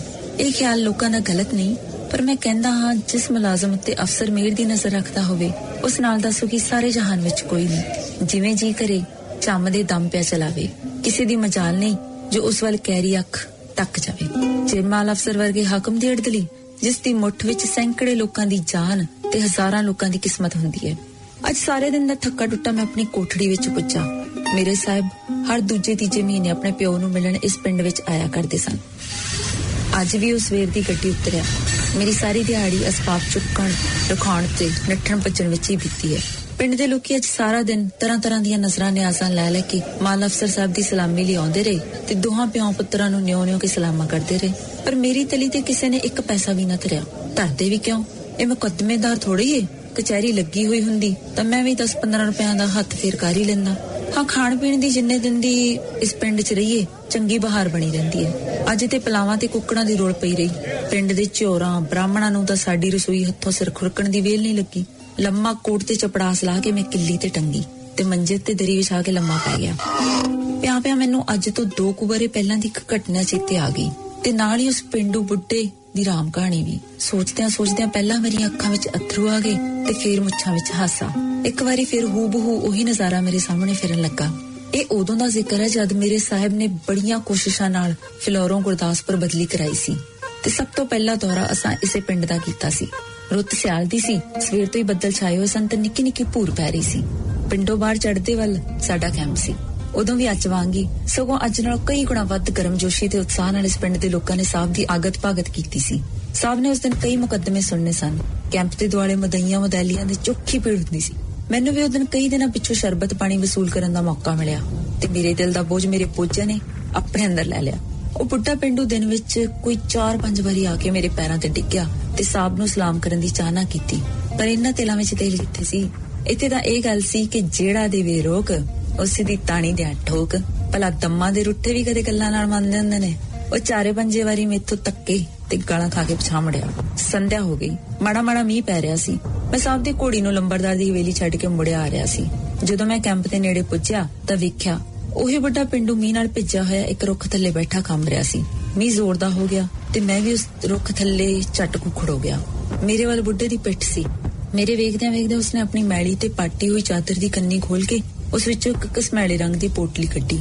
ਮੈਂ ਵੀ ਤਾੜ ਗਿਆ ਕਿ ਮਛਲੀ ਪਿੰਡੂ ਦੀ ਜਦ ਚਾਰੇ ਬੰਨੇ ਦਾਲ ਨਹੀਂ ਗਲੀ, ਤਾਂ ਹੁਣ ਲੱਗਾ ਗੰਢ ਕਿੱਸਾ ਖੋਲਣ। ਐਡੇ ਖੇਖਣ ਕਰਦਾ ਸੀ, ਜੋ ਮੇਰੇ ਕੋਲ ਤਾਂ ਕੱਚੀ ਕੌਡੀ ਵੀ ਨਹੀਂ। ਮੈਂ ਵੀ ਦਿਲ ਵਿੱਚ ਸੋਚਿਆ ਕੱਲ ਮਨੀ ਆਰਡਰ ਕਰਾਉਣਾ ਹੈ। ਚਲੋ ਹੋਰ ਨਹੀਂ ਤੇ ਡਾਕਖਾਨੇ ਦੀ ਫੀਸ ਹੀ ਸਹੀ। ਇੱਕ ਹੋਰ ਠਣ ਠਣ ਕਰਦੇ ਰੁਪਈਏ ਦੀ ਉਡੀਕ ਵਿੱਚ ਮੈਂ ਠਹਿ ਕੇ ਖਲੋ ਗਿਆ। ਉਸਨੇ ਪੋਟਲੀ ਉਤਲੀ ਟਾਕੀ ਖੋਲੀ ਇੱਕ ਦੇ ਹੇਠੋਂ ਦੂਜੀ ਤੇ ਦੂਜੀ ਦੇ ਹੇਠੋਂ ਤੀਜੀ। ਇਸੇ ਤਰ੍ਹਾਂ ਦਬਾ ਦਬ ਖੋਲੀ ਗਿਆ। ਪਰ ਮੇਰੇ ਠਾਰੇ ਸੀਨੇ ਨੂੰ ਨਿੱਗ ਦੇਣ ਵਾਲੀ ਚੀਜ਼ ਅਜੇ ਵੀ ਮੇਰੇ ਸਾਹਮਣੇ ਨਾ ਆਈ। ਮੈਂ ਸੋਚ ਰਿਹਾ ਸਾਂ, ਕਿੱਡਾ ਸੂਮ ਹੈ ਸੱਤਾਂ ਪਰਦਿਆਂ ਵਿੱਚ ਲੁਕਾ ਕੇ ਪੈਸੇ ਰੱਖਦਾ ਜੁੜਦੇ ਵੀ ਤਾਂ ਇਸੇ ਤਰ੍ਹਾਂ ਹੀ ਨੇ। ਸਾਡੇ ਵਰਗੇ ਲਫੰਗਿਆਂ ਪਾਸ ਬੁੱਕਾਂ ਦੇ ਬੁੱਕ ਆਉਂਦੇ ਨੇ, ਪਰ ਪੂਰੇ ਦੀ ਹਵਾ ਵਾਂਗੂ ਇਧਰੋਂ ਆਏ ਤੇ ਉਧਰੋਂ ਗਏ। ਅਰਮਾਨ ਨਾਲ ਮੈਨੂੰ ਜਾਪਿਆ ਕਿ ਪੋਟਲੀ ਵਿੱਚ ਇਹ ਚੀਜ਼ ਰੁਪਈਏ ਨਾਲੋਂ ਕਿਤੇ ਛੋਟੀ ਹੈ। ਸ਼ੈਤਾਨ ਬੁੱਢੇ ਉੱਤੇ ਮੈਨੂੰ ਗੁੱਸਾ ਆਉਣ ਲੱਗ ਗਿਆ। ਕਿ ਦਵਾਨੀ ਜਾਂ ਚਵਾਨੀ ਨਾਲ ਕੰਮ ਸਾਰਨਾ ਚਾਹੁੰਦਾ ਹੈ? ਮੈਂ ਫਿਰ ਗੌਰ ਨਾਲ ਤੱਕਿਆ, ਉਸਨੇ ਗੰਢ ਵਿਚਲੀ ਚੀਜ਼ ਕੱਢੀ। ਵੇਖਦੇ ਹੀ ਵੇਖਦੇ ਹੌਲੀ ਜਿਹੀ ਮੇਰੇ ਮੂੰਹ ਨਿਕਲਿਆ। ਪੁੱਟਿਆ ਪਹਾੜ ਤੇ ਨਿਕਲਿਆ ਚੂਹਾ। ਇਹ ਕਿਸੇ ਛੋਟੇ ਜਿਹੇ ਬਾਲ ਦਾ ਦੰਦ ਸੀ। ਦੰਦ ਨੂੰ ਤਲੀ ਤੇ ਧਰ ਕੇ ਬੁੱਟਾ ਕਿੰਨੇ ਹੀ ਚਿਰ ਉਸ ਵੱਲ ਨੀਝ ਲਾ ਕੇ ਵੇਖਦਾ ਰਿਹਾ। ਫਿਰ ਮੁੱਠ ਵਿੱਚ ਘੁੱਟ ਕੇ ਛਾਤੀ ਨਾਲ ਲਾਈ ਉਸ ਉੱਪੇ ਸਾਲ ਲਿਆ ਤੇ ਡੁਸਕਣ ਲੱਗ ਪਿਆ। ਉਸ ਦਾ ਹਾਲ ਮੈਂ ਤਾਂ ਵੇਖਿਆ ਨਾ ਗਿਆ। ਆਪਣੇ ਸੰਭਾਲੇ ਵਿੱਚ ਮੈਂ ਬਥੇਰੇ ਲੋਕਾਂ ਨੂੰ, ਖਾਸ ਕਰਕੇ ਜਿਨ੍ਹਾਂ ਲੋਕਾਂ ਦੇ ਮੁਕੱਦਮੇ ਹਾਰ ਜਾਂਦੇ ਸਨ ਜਾਂ ਜਿਨ੍ਹਾਂ ਦਾ ਕੋਈ ਬੰਦਾ ਕੈਦ ਹੋ ਜਾਂਦਾ ਸੀ, ਰੋਂਦਿਆਂ ਵੇਲੇ ਡਿੱਠਾ ਸੀ, ਪਰ ਮੇਰਾ ਦਿਲ ਕਦੇ ਨਹੀਂ ਸੀ ਪਸੀਜਿਆ। ਠਠਿਆਰਾਂ ਦੀ ਬਿੱਲੀ ਵਾਂਗ ਮੇਰੇ ਕੰਨ ਅਜਿਹੇ ਕੀਰਨੇ ਸੁਣਨ ਦੇ ਆਦੀ ਹੋ ਚੁੱਕੇ ਸਨ। ਪਰ ਉਸ ਬੁੱਢੇ ਨੇ ਮੈਨੂੰ ਤੜਫਾ ਦਿੱਤਾ ਯਾਰ। ਮੈਂ ਉਸ ਦੇ ਪਾਸ ਆ ਕੇ ਬੈਠ ਗਿਆ। ਜਿਉਂ-ਜਿਉਂ ਮੈਂ ਉਸ ਨੂੰ ਢਾਰਸ ਬਣਾਉਣ ਦੀ ਕੋਸ਼ਿਸ਼ ਕਰਦਾ ਸਾਂ, ਸਗੋਂ ਵਧੇਰੇ ਰੋਂਦਾ ਸੀ। ਉਹ ਡਾਟਾ ਔਖਾ ਹੋ ਕੇ ਰੋ ਰਿਹਾ ਸੀ। ਮਲੂਮ ਹੁੰਦਾ ਸੀ ਉਸ ਅੰਦਰੋਂ, ਜਿੰਨਾ ਕੋ ਰੋਣਾ ਆਉਂਦਾ ਹੈ ਉਸ ਨੂੰ ਬਾਹਰ ਨਹੀਂ ਕੱਢ ਸਕਦਾ। ਉਹ ਰੋ ਰਿਹਾ ਸੀ, ਪਰ ਅੱਖਾਂ ਉਸ ਦੀਆਂ ਵਿੱਚ ਇੱਕ ਵੀ ਅਥਰੂ ਨਹੀਂ ਸੀ। ਸ਼ਾਇਦ ਸਰਦੀ ਕਰਕੇ ਜਾਂ ਬੁਢੇਪੇ ਦੇ ਸਲਾਬੇ ਕਰਕੇ ਉਸ ਦੇ ਅਥਰੂ ਜੰਮ ਗਏ ਸਨ। ਹੁਣ ਮੇਰੀ ਜੱਫੀ ਵਿੱਚ ਸੀ। ਤੇ ਮੈਂ ਉਸ ਦਾ ਦੁੱਖ ਦੂਰ ਕਰਨ ਦੇ ਫਿਕਰ ਵਿੱਚ ਥੋੜੇ ਚਿਰ ਪਿੱਛੋਂ ਸੰਭਲਿਆ ਤੇ ਦੰਦ ਨੂੰ ਉਸੇ ਤਰ੍ਹਾਂ ਲੀਰ ਦੀਆਂ ਤਹਾਂ ਵਿੱਚ ਵਲੇਟਣ ਲੱਗਾ। ਮੀਂਹ ਨਾਲ ਅਸੀਂ ਦੋਵੇਂ ਭਿੱਜ ਰਹੇ ਸਾਂ। ਮੈਂ ਉਸ ਨੂੰ ਉਠਾਲ ਕੇ ਆਪਣੀ ਛੋਲਦਾਰੀ ਵਿੱਚ ਲੈ ਗਿਆ। ਸਟੋਵ ਪਖਾ ਕੇ ਮੈਂ ਚਾਹ ਬਣਾਈ, ਅਸਾਂ ਦੋਹਾਂ ਨੇ ਪੀਤੀ। ਉਸ ਦੰਦ ਦੀ ਕਥਾ ਸੁਣਾਉਣ ਲਈ ਮੈਂ ਉਸ ਦੀਆਂ ਬਥੇਰੀਆਂ ਮਿੰਤਾਂ ਕੀਤੀਆਂ, ਪਰ ਉਹ ਦੱਸਣ ਨੂੰ ਰਾਜ਼ੀ ਨਾ ਹੋਇਆ। ਅਚਾਨਕ ਹੀ ਉਸਨੇ ਸੰਦੂਕ ਤੇ ਪਈ ਹੋਈ ਮੇਰੀ ਚਪੜਾਸ ਵੇਖੀ ਤੇ ਮੇਰੇ ਮੂੰਹ ਵੱਲ ਤੱਕ ਕੇ ਆਖਣ ਲੱਗਾ, ਕਿਉਂ ਭਾਊ? ਤੂੰ ਹੀ ਉਹ ਸਾਬ ਦਾ ਅਰਦ ਲਈ ਏ ਸ਼ਰਮਿੰਦਿਆ ਹੋ ਕੇ ਮੈਂ ਕਿਹਾ ਆਹੋ ਬਾਬਾ ਮਹੀਓ ਤੈਨੂੰ ਧੱਕੇ ਮਾਰੇ ਸਨ। ਉਸ ਦਾ ਚਿਹਰਾ ਖਿੜ ਪਿਆ ਤੇ ਪਾਗਲਾਂ ਵਾਂਗ ਆਪਣੀਆਂ ਨਿੱਕੀਆਂ ਨਿੱਕੀਆਂ ਅੱਖਾਂ ਮੇਰੇ ਚਿਹਰੇ ਤੇ ਕੱਢ ਕੇ ਆਖਣ ਲੱਗਾ, ਮੈਨੂੰ ਸਾਬ ਨੂੰ ਨਹੀਂ ਮਿਲਾਵੇਂਗਾ? ਮੈਂ ਹੱਸ ਕੇ ਆਖਿਆ ਮਿਲਾ ਦਿਆਂਗਾ। ਉਹ ਡਰਦਾ ਡਰਦਾ ਬੋਲਿਆ, ਪਰ ਰੁਪਈਏ ਤਾਂ ਮੇਰੇ ਕੋਲ ਹੈ ਨਹੀਂ। ਹੱਥ ਦੇ ਇਸ਼ਾਰੇ ਨਾਲ ਮੈਂ ਉਸ ਨੂੰ ਤਸੱਲੀ ਦਿੰਦਿਆਂ ਹੋਇਆ ਕਿਹਾ, ਰੁਪਈਏ ਤੇਰੇ ਕੋਲ ਨਹੀਂ ਮੰਗਦਾ, ਪਰ ਇਹ ਦੰਦ ਦੀ ਕਹਾਣੀ ਤੈਨੂੰ ਜ਼ਰੂਰ ਸੁਣਾਉਣੀ ਪਊਗੀ। ਨਾਲੇ ਇਹ ਦੱਸ, ਜੋ ਸਾਬ ਨਾਲ ਤੇਰਾ ਕੀ ਕੰਮ ਹੈ ਹੱਥ ਵਾਲੀ ਪੋਟਲੀ ਨੂੰ ਮੁੜ ਚੱਦਰ ਦੀ ਕੰਨੀ ਵਿੱਚ ਬੰਨ੍ਹਦਾ ਹੋਇਆ ਬੋਲਿਆ ਕੰਮ ਕੰਮ ਪਾਉ ਤੈਨੂੰ ਕੀ ਦੱਸਾਂ? ਇਸ ਪਿੰਡ ਦੇ ਬੰਦਿਆਂ ਨੇ ਮੇਰਾ ਭੋਈ ਝੁੱਗਾ ਸਾਂਭ ਲਿਆ ਏ। ਸਗੋਂ ਮੈਨੂੰ ਪਿੰਡ ਵਿੱਚ ਪੈਰ ਵੀ ਨਹੀਂ ਧਰਨ ਦਿੰਦੇ। ਮੈਨੂੰ ਉਸ ਦੇ ਹਾਲ ਤੇ ਤਰਸ ਆਇਆ ਤੇ ਉਸ ਦੇ ਮੋਢੇ ਨੂੰ ਥਾਪੜਦਿਆਂ ਹੋਇਆ ਮੈਂ ਕਿਹਾ, ਅੱਛਾ ਬਾਪੂ, ਤੂੰ ਕੋਈ ਫਿਕਰ ਨਾ ਕਰ। ਮੈਂ ਵੱਡੇ ਵੇਲੇ ਤੈਨੂੰ ਸਾਹ ਪਾਸ ਲੈ ਚੱਲਾਂਗਾ। ਜੇ ਦਾ ਲੱਗਿਆ ਤਾਂ ਤੇਰੀ ਸਿਫਾਰਿਸ਼ ਵੀ ਕਰ ਦਿਆਂਗਾ। ਤੇਰੇ ਬੱਚੇ ਜਿਉਣ। ਕਹਿ ਕੇ ਬੁੱਢਾ ਆਪਣੀ ਰਾਮ ਕਹਾਣੀ ਇਸ ਤਰ੍ਹਾਂ ਸੁਣਾਉਣ ਲੱਗਾ। ਇਸੇ ਪਿੰਡ ਮੈਂ ਜੰਮਿਆ ਪਲਿਆ ਸਾਂ। ਇੱਥੇ ਹੀ ਜਵਾਨੀ ਦੇ ਦਿਨ ਵੇਖੇ ਸਨ। ਮਾਪਿਆਂ ਦਾ ਮੂੰਹ ਮੈਂ ਕਦੇ ਡਿੱਠਾ ਹੈ ਹੀ ਨਹੀਂ।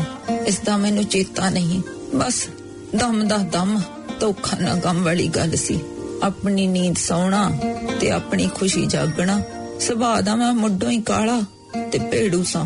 ਭੋਏ ਮੇਰੀ ਬਥੇਰੀ ਸੀ, ਪਰ ਵਾਣ ਗਾਣ ਦਾ ਮੈਨੂੰ ਕਦੇ ਲੋੜ ਨਹੀਂ ਸੀ।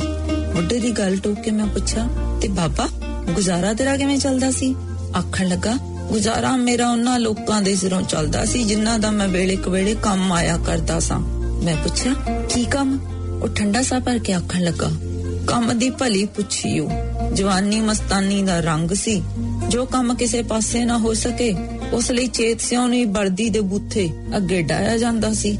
ਮੈਂ ਪੁੱਛਿਆ, ਹਲਾ ਬਾਬਾ ਚੇਤ ਸਿਆ ਫੇਰ ਬੁੱਢਾ ਬੋਲਿਆ ਫਿਰ ਰੱਬ ਤੇਰਾ ਭਲਾ ਕਰੇ, ਇੱਕ ਦਿਨ ਪਿੰਡ ਦੇ ਪੰਜਾਂ ਸੱਤਾਂ ਗਬਰੀਟਾਂ ਨੇ ਇਕੱਠਾ ਹੋ ਕੇ ਮੇਰੇ ਜੰਮੇ ਇੱਕ ਕੰਮ ਲਾਇਆ। ਕਹਿੰਦਾ ਕਹਿੰਦਾ ਬੁੱਢਾ ਚੁੱਪ ਹੋ ਗਿਆ। ਮੈਂ ਪੁੱਛਿਆ, ਹਾਂ, ਕਰ ਗੱਲ? ਕੀ ਕੰਮ ਲਾਇਆ ਉਹਨਾਂ ਤੇਰੇ ਜ਼ਿੰਮੇ? ਸਾਹ ਨੂੰ ਅੰਦਰ ਖਿੱਚ ਕੇ ਫਿਰ ਛੱਡ ਕੇ ਬੋਲਿਆ, ਇੱਕ ਮੁੰਡੇ ਨੂੰ ਮਾਰਨ ਦਾ। ਮੈਂ ਹੈਰਾਨ ਹੋ ਕੇ ਪੁੱਛਿਆ, ਕੁੱਟਣ ਦਾ? ਉਹ ਬੋਲਿਆ, ਨਹੀਂ, ਜਾਨੋਂ ਮਾਰਨ ਦਾ।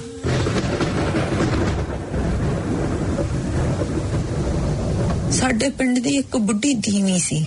ਉਹ ਉਸ ਜਾਤ ਵਿੱਚ ਸੀ, ਜਿਸ ਨਾਲ ਛੋਣਾ ਪਟਣਾ ਸਾਡੇ ਵਿੱਚ ਪਾਪ ਸਮਝਿਆ ਜਾਂਦਾ ਹੈ। ਉਸ ਦਾ ਇੱਕੋ ਇੱਕ ਚੌਂ ਪੰਜਾਂ ਵਰਿਆਂ ਦਾ ਮੁੰਡਾ ਸੀ।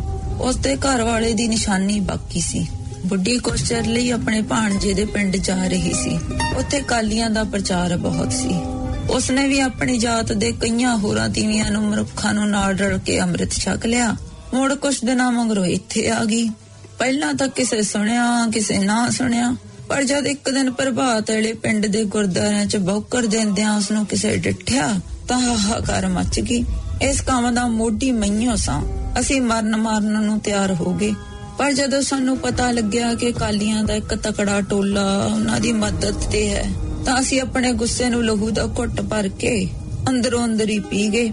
ਬੁੱਢੀ ਨੇ ਝੱਕ ਹੋ ਕੇ ਰੋਜ਼ ਪ੍ਰਭਾਤ ਵੇਲੇ ਗੁਰਦੁਆਰੇ ਜਾ ਵੜਦੀ। ਤੇ ਬੌਕਰ ਬਹਾਰ ਫੇਰਦੀ। ਸਾਡੇ ਸੀਨਿਆਂ 'ਚ ਇਸ ਗੱਲ ਤੇ ਲੰਬੂ ਬਾਲ ਦਿੱਤੇ, ਪਰ ਕੋਈ ਪੇਸ਼ ਨਹੀਂ ਸੀ ਜਾਂਦੀ। ਖੀਰ ਇੱਕ ਦਿਨ ਮੇਰੇ ਨਾਲ ਦਿਆਂ ਨੇ ਰਲ ਕੇ ਸਲਾਹ ਕੀਤੀ ਕਿ ਜਦ ਤੱਕ ਇਸ ਬੁੱਢੀ ਡੈਣ ਤੋਂ ਬਦਲਾ ਨਹੀਂ ਲੈਂਦੇ, ਸਾਡੇ ਕਾਲਜੇ ਠੰਡ ਨਹੀਂ ਹੋਣੀ। ਇਹੋ ਹੀ ਸਾਰੀਆਂ ਕਲਾਂ ਦੀ ਮੂਲ ਹੈ ਜਿਸ ਨੇ ਸਾਡਾ ਧਰਮ ਨਸ਼ਟ ਕਰਤਾ।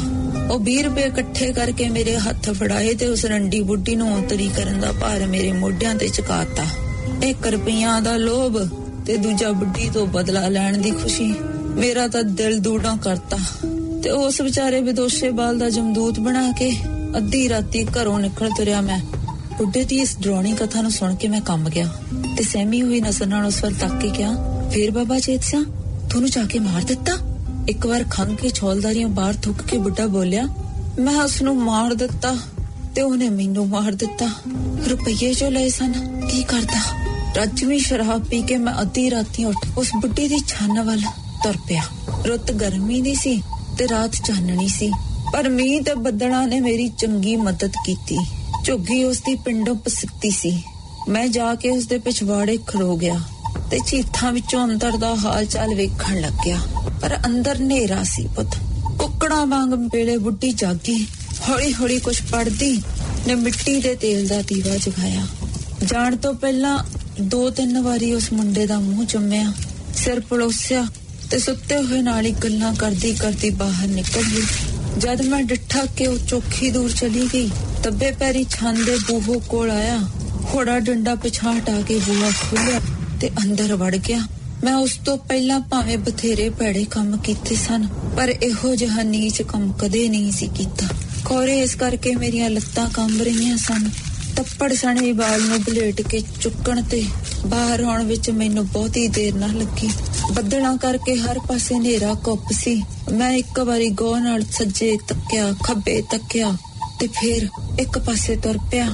ਇਸ ਪਿੰਡ ਲੈਂਦੇ ਵੱਲ ਨੂੰ ਇੱਕ ਸੰਘਣੀ ਰੱਖ ਸੀ। ਹੁਣ ਤੇ ਉੱਥੇ ਹਲ ਫਿਰ ਗਏ ਨੇ। ਉੱਥੇ ਪਹੁੰਚ ਕੇ ਮੈਂ ਮੱਲਿਆਂ ਦੇ ਵਿਚਾਲੇ ਇੱਕ ਥਾਂ ਜਾ ਕੇ ਖੜੋ ਗਿਆ। ਮੈਂ ਮੁੰਡੇ ਤਲਾ ਤੱਪੜ ਛੇਤੀ ਨਾਲ ਲਾ ਕੇ ਪੁੰਜੇ ਸੁੱਟ ਦਿੱਤਾ ਤੇ ਬੈਠ ਕੇ ਉਸ ਨੂੰ ਗੋਡਿਆਂ ਤੇ ਪਾ ਲਿਆ। ਉਹ ਜਾਗਣ ਦਾ ਯਤਨ ਕਰ ਰਿਹਾ ਸੀ। ਇਸ ਵੇਲੇ ਬੱਦਲਾਂ ਚੋਂ ਝਾਤੀ ਪਾ ਕੇ ਚੰਨ ਮੇਰੇ ਇਸ ਕੰਮ ਨੂੰ ਵੇਖ ਰਿਹਾ ਸੀ। ਮੁੰਡੇ ਨੇ ਆਪਣੀਆਂ ਮੋਟੀਆਂ-ਮੋਟੀਆਂ ਅੱਖਾਂ ਖੋਲੀਆਂ। ਅੱਖਾਂ ਨਾਲ ਆਪਣੇ ਵੱਲ ਇੱਕ ਉਪਰੇ ਮਨੁੱਖ ਨੂੰ ਘੂਰਦਿਆਂ ਵੇਖ ਅੱਬੜ ਵਾਹੇ ਚੀਕ ਉੱਠਿਆ। ਮੇਰੇ ਲਈ ਹੁਣ ਦੇਰ ਕਰਨ ਦਾ ਮੌਕਾ ਨਹੀਂ ਸੀ।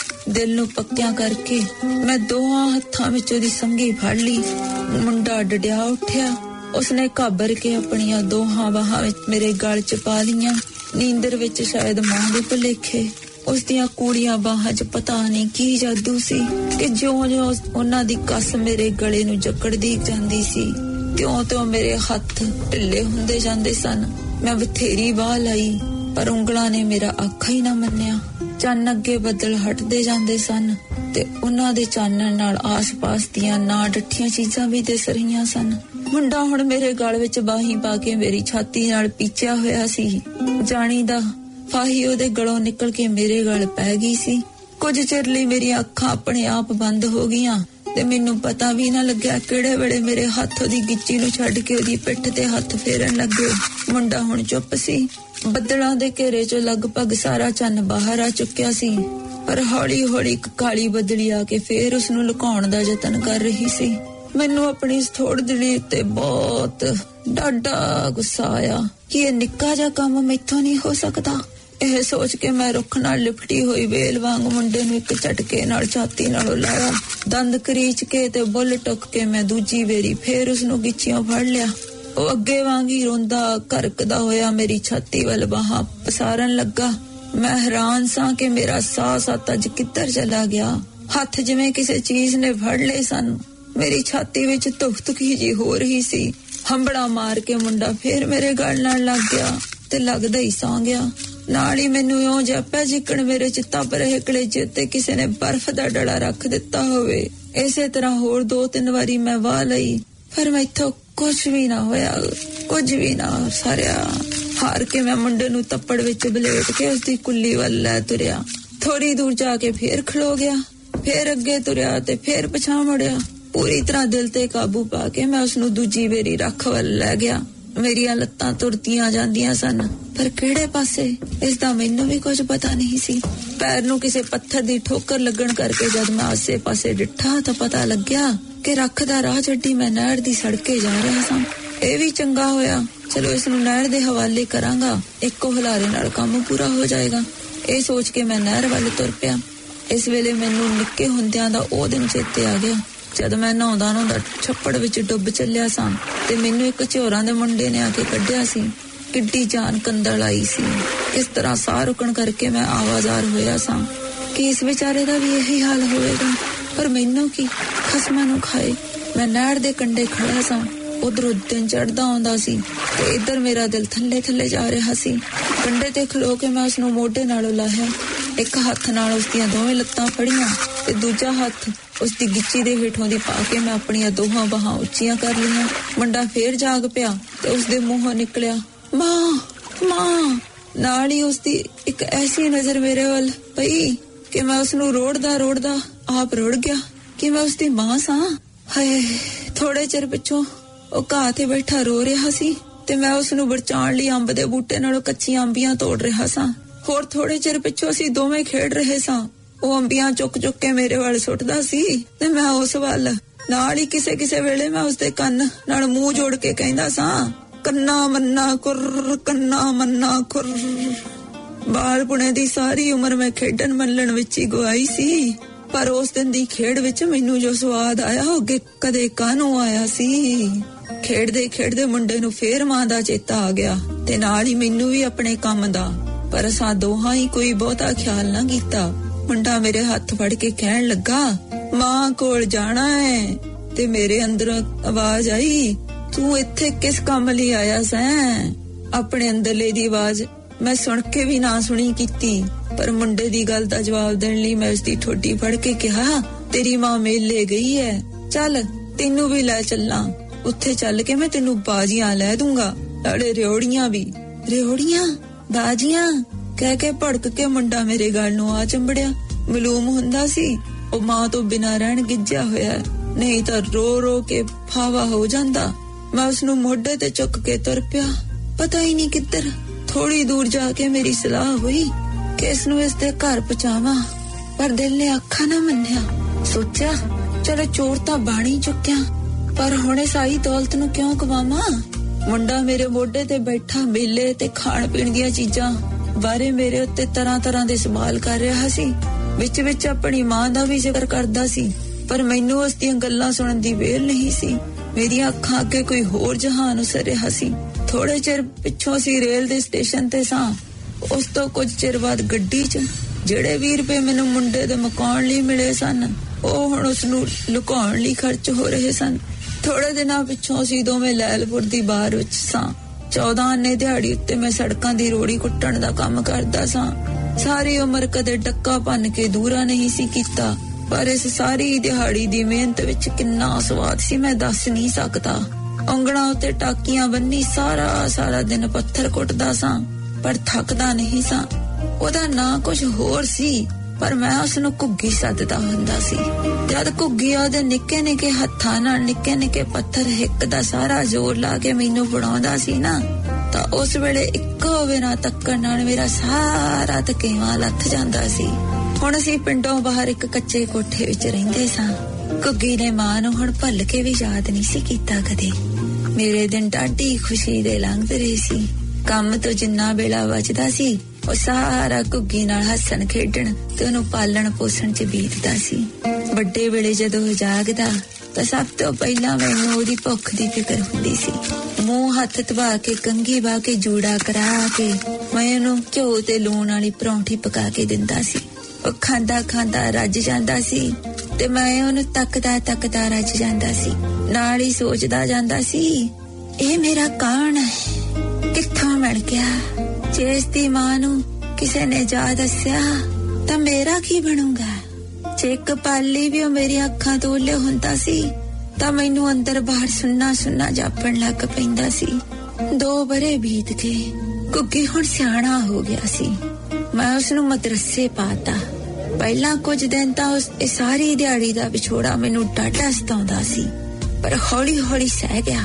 ਸਹਿ ਜਾਈਦਾ ਹੈ ਭਾਊ, ਸਹਿ ਜਾਈਦਾ ਹੈ। ਸਿਰ ਬਣੀ ਨੂੰ ਸਭ ਕੁਝ ਸਹਿ ਜਾਈਦਾ ਹੈ। ਮੋਇਆ ਨਾਲ ਵੀ ਤਾਂ ਕੋਈ ਮਰ ਨਹੀਂ ਜਾਂਦਾ। ਸਭ ਸਹਿ ਜਾਈਦਾ ਹੈ। ਬੋਲਦਿਆਂ ਬੋਲਦਿਆਂ ਬੁੱਢੇ ਦੀ ਆਵਾਜ਼ ਭਾਰੀ ਹੋ ਗਈ ਤੇ ਉਹ ਫੇਰ ਅੱਗੇ ਵਾਂਗ ਡਾਢਾ ਔਖਾ ਹੋ ਕੇ ਹਟਕੋਰੇ ਭਰਨ ਲੱਗਾ। ਮੈਨੂੰ ਕਦੇ ਰੋਣ ਨਹੀਂ ਸੀ ਆਇਆ। ਇੱਕ ਤਾਂ ਉਂਝੀ ਦਿਲ ਸਖਤ ਸੀ, ਦੂਜੇ ਕਚਹਿਰੀ ਦਾ ਨੌਕਰ। ਪਰ ਉਸ ਬੁੱਢੇ ਦੀ ਕਹਾਣੀ ਨੇ ਮੇਰੇ ਪੱਥਰ ਦਿਲ ਨੂੰ ਵੀ ਭੰਗਾਰ ਦਿੱਤਾ। ਮੈਂ ਇੱਕ ਹੱਥ ਨਾਲ ਆਪਣੀ ਅੱਖਾਂ ਪੂੰਝਦਾ ਹੋਇਆ ਤੇ ਦੂਜੇ ਹੱਥ ਨਾਲ ਉਸ ਨੂੰ ਮੋਢੇ ਤੋਂ ਫੜ ਕੇ ਦਿਲਾਸਾ ਦਿੰਦੇ ਹੋਏ ਕਿਹਾ, ਬਾਬਾ ਰੋ ਨਾ। ਅੱਗੇ ਤੇ ਸਰੀਰ ਦਾ ਮਾੜਾ ਹੈ ਕੁਝ ਹੋ ਨਾ ਜਾਏ। ਉਹ ਹਫਦਾ ਬੋਲਿਆ, ਸਰੀਰ? ਸਰੀਰ ਤਾਂ ਪਾਉ ਲੋਹੇ ਦੀ ਲੱਠ ਵਰਗਾ ਸਰੀਰ ਕਾਲ ਸੁੱਟਿਆ ਪਾਉ ਮੁੰਡੇ ਦੇ ਹਾਵਿਆਂ ਨੇ। ਹੁਣ ਤਾਂ ਜਿਉਣ ਦਾ ਕੋਈ ਹੱਜ ਨਹੀਂ ਪਾਉ ਆਨਾ ਵਾ ਘੜੀਆਂ ਚੌਥੇ ਪਾ ਮੌਤ ਆ ਜਾਏ। ਪਰ ਕਹਿੰਦੇ ਨੇ ਮੂੰਹੋਂ ਮੰਗੀ ਮੌਤ ਵੀ ਨਹੀਂ ਮਿਲਦੀ ਪਾਉ ਮੂੰਹੋਂ ਮੰਗੀ ਮੌਤ ਵੀ ਨਹੀਂ ਮਿਲਦੀ। ਬੁੱਢੇ ਦੀ ਆਵਾਜ਼ ਪਰੜਾ ਗਈ। ਉਹ ਫੇਰ ਆਪਣੀ ਗੱਲ ਨੂੰ ਸ਼ੁਰੂ ਕਰਨ ਲੱਗਾ। ਪਰ ਉਸਦੇ ਸੰਗ ਵਿੱਚੋਂ ਦੋ ਆਵਾਜ਼ਾਂ ਆਉਂਦੀਆਂ ਸਨ। ਤਿੰਨ ਚਾਰ ਵਾਰੀ ਉਸਨੇ ਖੰਗੂਰੇ ਮਾਰੇ। ਪਰ ਆਵਾਜ਼ ਫਿਰ ਵੀ ਠੀਕ ਨਾ ਹੋਈ। ਮੈਂ ਪੁੱਛਿਆ ਬਾਪਾ ਘੁੱਗੀ ਦਾ ਫੇਰ ਕੀ ਹੋਇਆ? ਉਸੇ ਤਰ੍ਹਾਂ ਫਟਵੀਂ ਆਵਾਜ਼ ਵਿੱਚ ਬੁੱਢਾ ਬੋਲਿਆ, ਹੋਣਾ ਉਹੀਓ ਸੀ ਜੋ ਨਸੀਬਾਂ 'ਚ ਲਿਖਿਆ ਸੀ ਪੁੱਤ। ਮੇਰੇ ਘੁੱਗੀ ਨੇ ਪੰਜਾਂ ਵਰਿਆਂ 'ਚ ਸੱਤਾਂ ਜਮਾਤਾਂ ਪਾਸ ਕਰ ਲੀਆਂ। ਜਦੋਂ ਉਹ 8ਵੀਂ ਚੜਿਆ ਤਾਂ ਮਸਾ ਉਸ ਦੀ ਉਮਰ 13 ਵਰਿਆਂ ਦੀ ਹੋਊਗੀ ਵਜ਼ੀਫਾ ਵੀ 5 ਰੁਪਏ ਲੱਗ ਗਿਆ। ਸਕੂਲ ਅੱਠਾਂ ਜਮਾਤਾਂ ਤੋੜੀ ਹੀ ਸੀ। ਮੈਂ ਸੋਚ ਰਿਹਾ ਸੀ, ਅਗਲੇ ਸਾਲ ਘੁੱਗੀ ਨੂੰ ਵੱਡੇ ਸਕੂਲ 'ਚ ਦਾਖਲ ਕਰਾ ਦਿਆਂਗਾ। ਪਰ ਮੈਨੂੰ ਕੀ ਪਤਾ ਸੀ ਜੋ ਨਸੀਬ ਨੇ ਮੇਰੀ ਨਸਰ ਦੀ ਖੇਤੀ ਉੱਤੇ ਗੜੇ ਮਾਰ ਕਰ ਦੇਣੀ ਹੈ। ਮੈਂ ਉਸ ਤੋਂ ਕਾਲੀ ਨਾਲ ਪੁੱਛਿਆ। ਬਾਬਾ, ਫੇਰ ਕੀ ਹੋਇਆ? ਰਤਾ ਕੋ ਠਹਿਰ ਕੇ ਬੁੱਢਾ ਬੋਲਿਆ, ਇੱਕ ਦਿਨ ਦੀ ਗੱਲ ਹੈ ਐਤਵਾਰ ਸੀ। ਘੁੱਗੀ ਨੂੰ ਛੁੱਟੀਆਂ ਸੀ ਤੇ ਮੈਂ ਵੀ ਉਦਣ ਕੰਮ ਤੇ ਨਾ ਗਿਆ। ਮੈਂ ਉਸ ਨੂੰ ਕੇਸੀ ਨਵਾਇਆ। ਉਹ ਮੰਜੇ ਤੇ ਬੈਠਾ ਕੇਸ ਸੁਕਾ ਰਿਹਾ ਸੀ। ਨਾਲ ਸਕੂਲ ਦਾ ਕੰਮ ਪਿਆ ਸੀ। ਕਰੀ ਜਾਂਦਾ ਸੀ। ਇੰਨੇ ਨੂੰ ਸਾਡੇ ਪਿੰਡ ਦਾ ਉਹੀ ਗੱਭਰੂ ਆ ਨਿਕਲਿਆ ਜਿਸ ਨੇ ਮੈਨੂੰ ਘੁੱਗੀ ਦੇ ਮਰਨ ਲਈ 20 ਰੁਪਏ ਦਿੱਤੇ ਸਨ।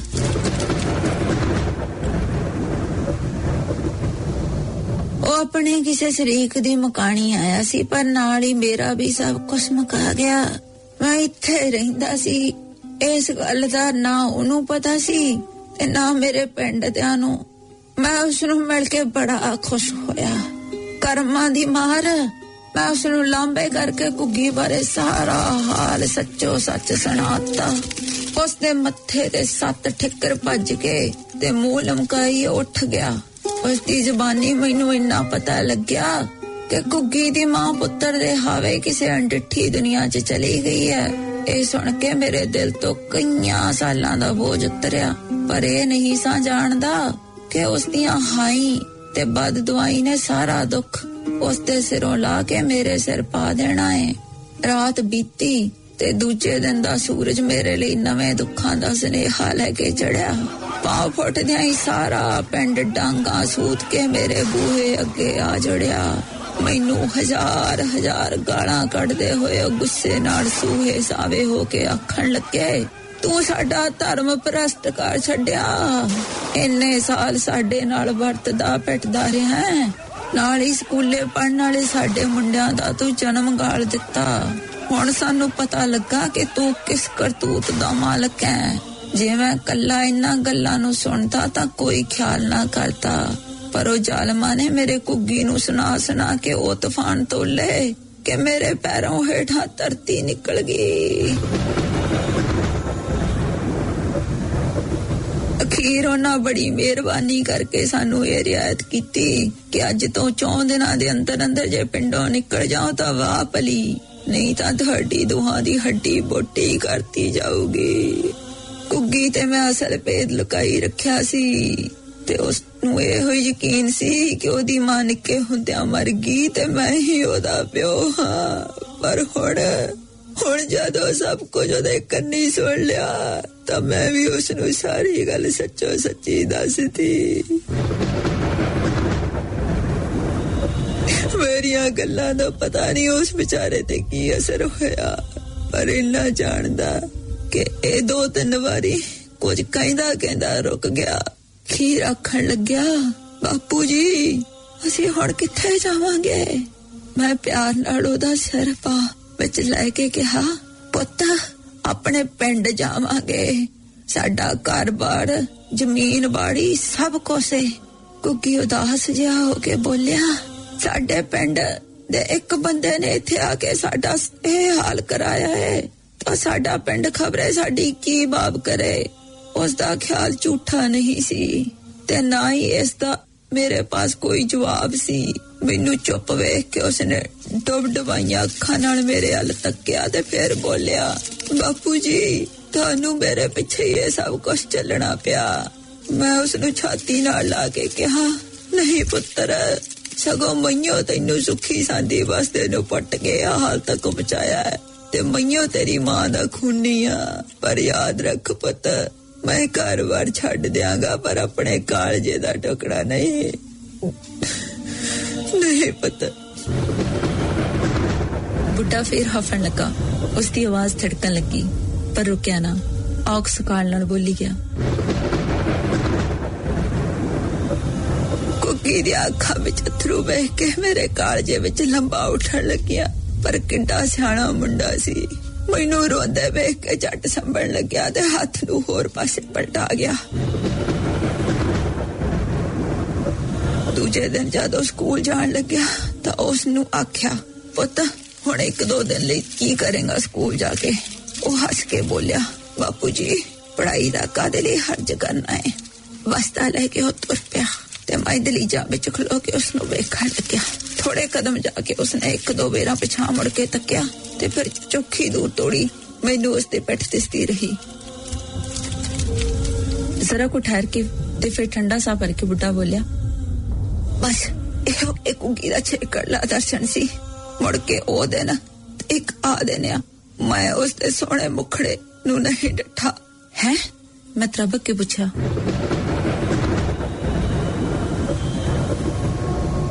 ਬਾਬਾ, ਫਿਰ ਉਸ ਨੂੰ ਕੀ ਹੋਇਆ?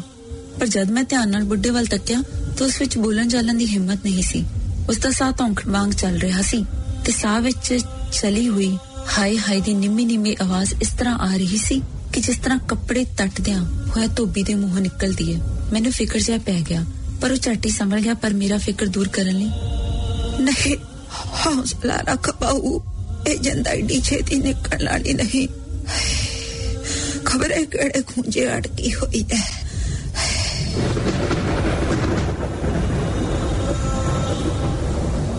ਮੈਂ ਪੁੱਛਿਆ, ਬਾਬਾ ਜੀ, ਫਿਰ ਮੁੰਡੇ ਦਾ ਕੋਈ ਪਤਾ ਨਾ ਲੱਗਿਆ? ਮੁੜ ਕੇ ਨਾ ਆਇਆ? ਇੱਕ ਤਾਂ ਖੁੰਗੂਰੇ ਲੈ ਕੇ ਤੇ ਸ਼ਦਾਈਆਂ ਵਾਂਗ ਸਿਰ ਮਾਰਦਾ ਹੋਇਆ ਬੁੱਢਾ ਬੋਲਿਆ ਆਣਾ ਕਿੱਥੋਂ ਸੀ? ਪਤਾ ਕਿੱਥੋਂ ਲੱਗਣਾ ਸੀ? ਖਾ ਲਿਆ ਜ਼ਾਲਮਾਂ ਨੇ, ਮੇਰਾ ਕਲੇਜਾ ਕੱਢ ਕੇ ਖਾ ਲਿਆ। ਸਕੂਲੋਂ ਆਉਂਦੇ ਨੂੰ ਜਾਂ ਖਬਰੇ ਜਾਂਦੇ ਨੂੰ ਚੀਲ ਵਾਂਗ ਚਪਟ ਲਿਆ।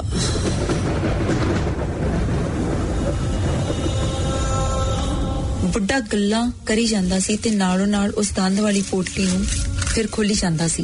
ਦੰਦ ਕੱਢ ਕੇ ਫਿਰ ਵੇਖਣ ਲੱਗਾ ਤੇ ਘੜੀ ਮੁੜੀ ਅੱਖਾਂ ਮਲ ਰਿਹਾ ਸੀ। ਸ਼ਾਇਦ ਗਲੇਟੂ ਆ ਜਾਣ ਕਰਕੇ ਉਸ ਨੂੰ ਸਾਫ਼ ਨਹੀਂ ਸੀ ਦਿਸਦਾ। ਮੈਂ ਫਿਰ ਪੁੱਛਿਆ, ਬਾਬਾ ਜੀ, ਇਹ ਦੰਦ ਉਸੇ ਦਾ ਹੈ ਉਸਨੇ ਹਾਂ ਵਿੱਚ ਸਿਰ ਲਾਉਂਦੇ ਹੋਇਆ ਕਿਹਾ, ਉਸੇ ਦਾ ਹੈ ਉਸੇ ਦਾ ਹੈ ਦੁੱਧ ਦੀਆਂ ਦੰਦੀਆਂ ਵਿੱਚੋਂ ਇਹ ਉਸ ਦੀ ਪਹਿਲੀ ਪੁੱਟੀ ਹੋਈ ਸੀ। ਖੇਡਦਾ ਖੇਡਦਾ ਆਖਿਆ ਅਖੇ ਵੇਖੋ ਬਾਪੂ ਜੀ, ਮੇਰਾ ਦੰਦ ਪੁੱਟਿਆ ਗਿਆ। ਟਾਡੀ ਚਿੱਟੀ ਚੰਬੇ ਦੀ ਕਲੀ ਅਰਗੀ ਮਹੀਨ ਤੇ ਤਿੱਖੀ। ਮੈਂ ਸਹਿਜ ਨਾਲ ਇਹ ਕੇ ਕੁੱਜੀ ਵਿੱਚ ਸੁੱਟ ਕੇ ਛੱਡੀ। ਕੀ ਪਤਾ ਸੀ ਮੇਰੇ ਉੱਗੀ ਦੀ ਇਹੋ ਨਿਸ਼ਾਨੀ ਰਹਿ ਜਾਵੇਗੀ।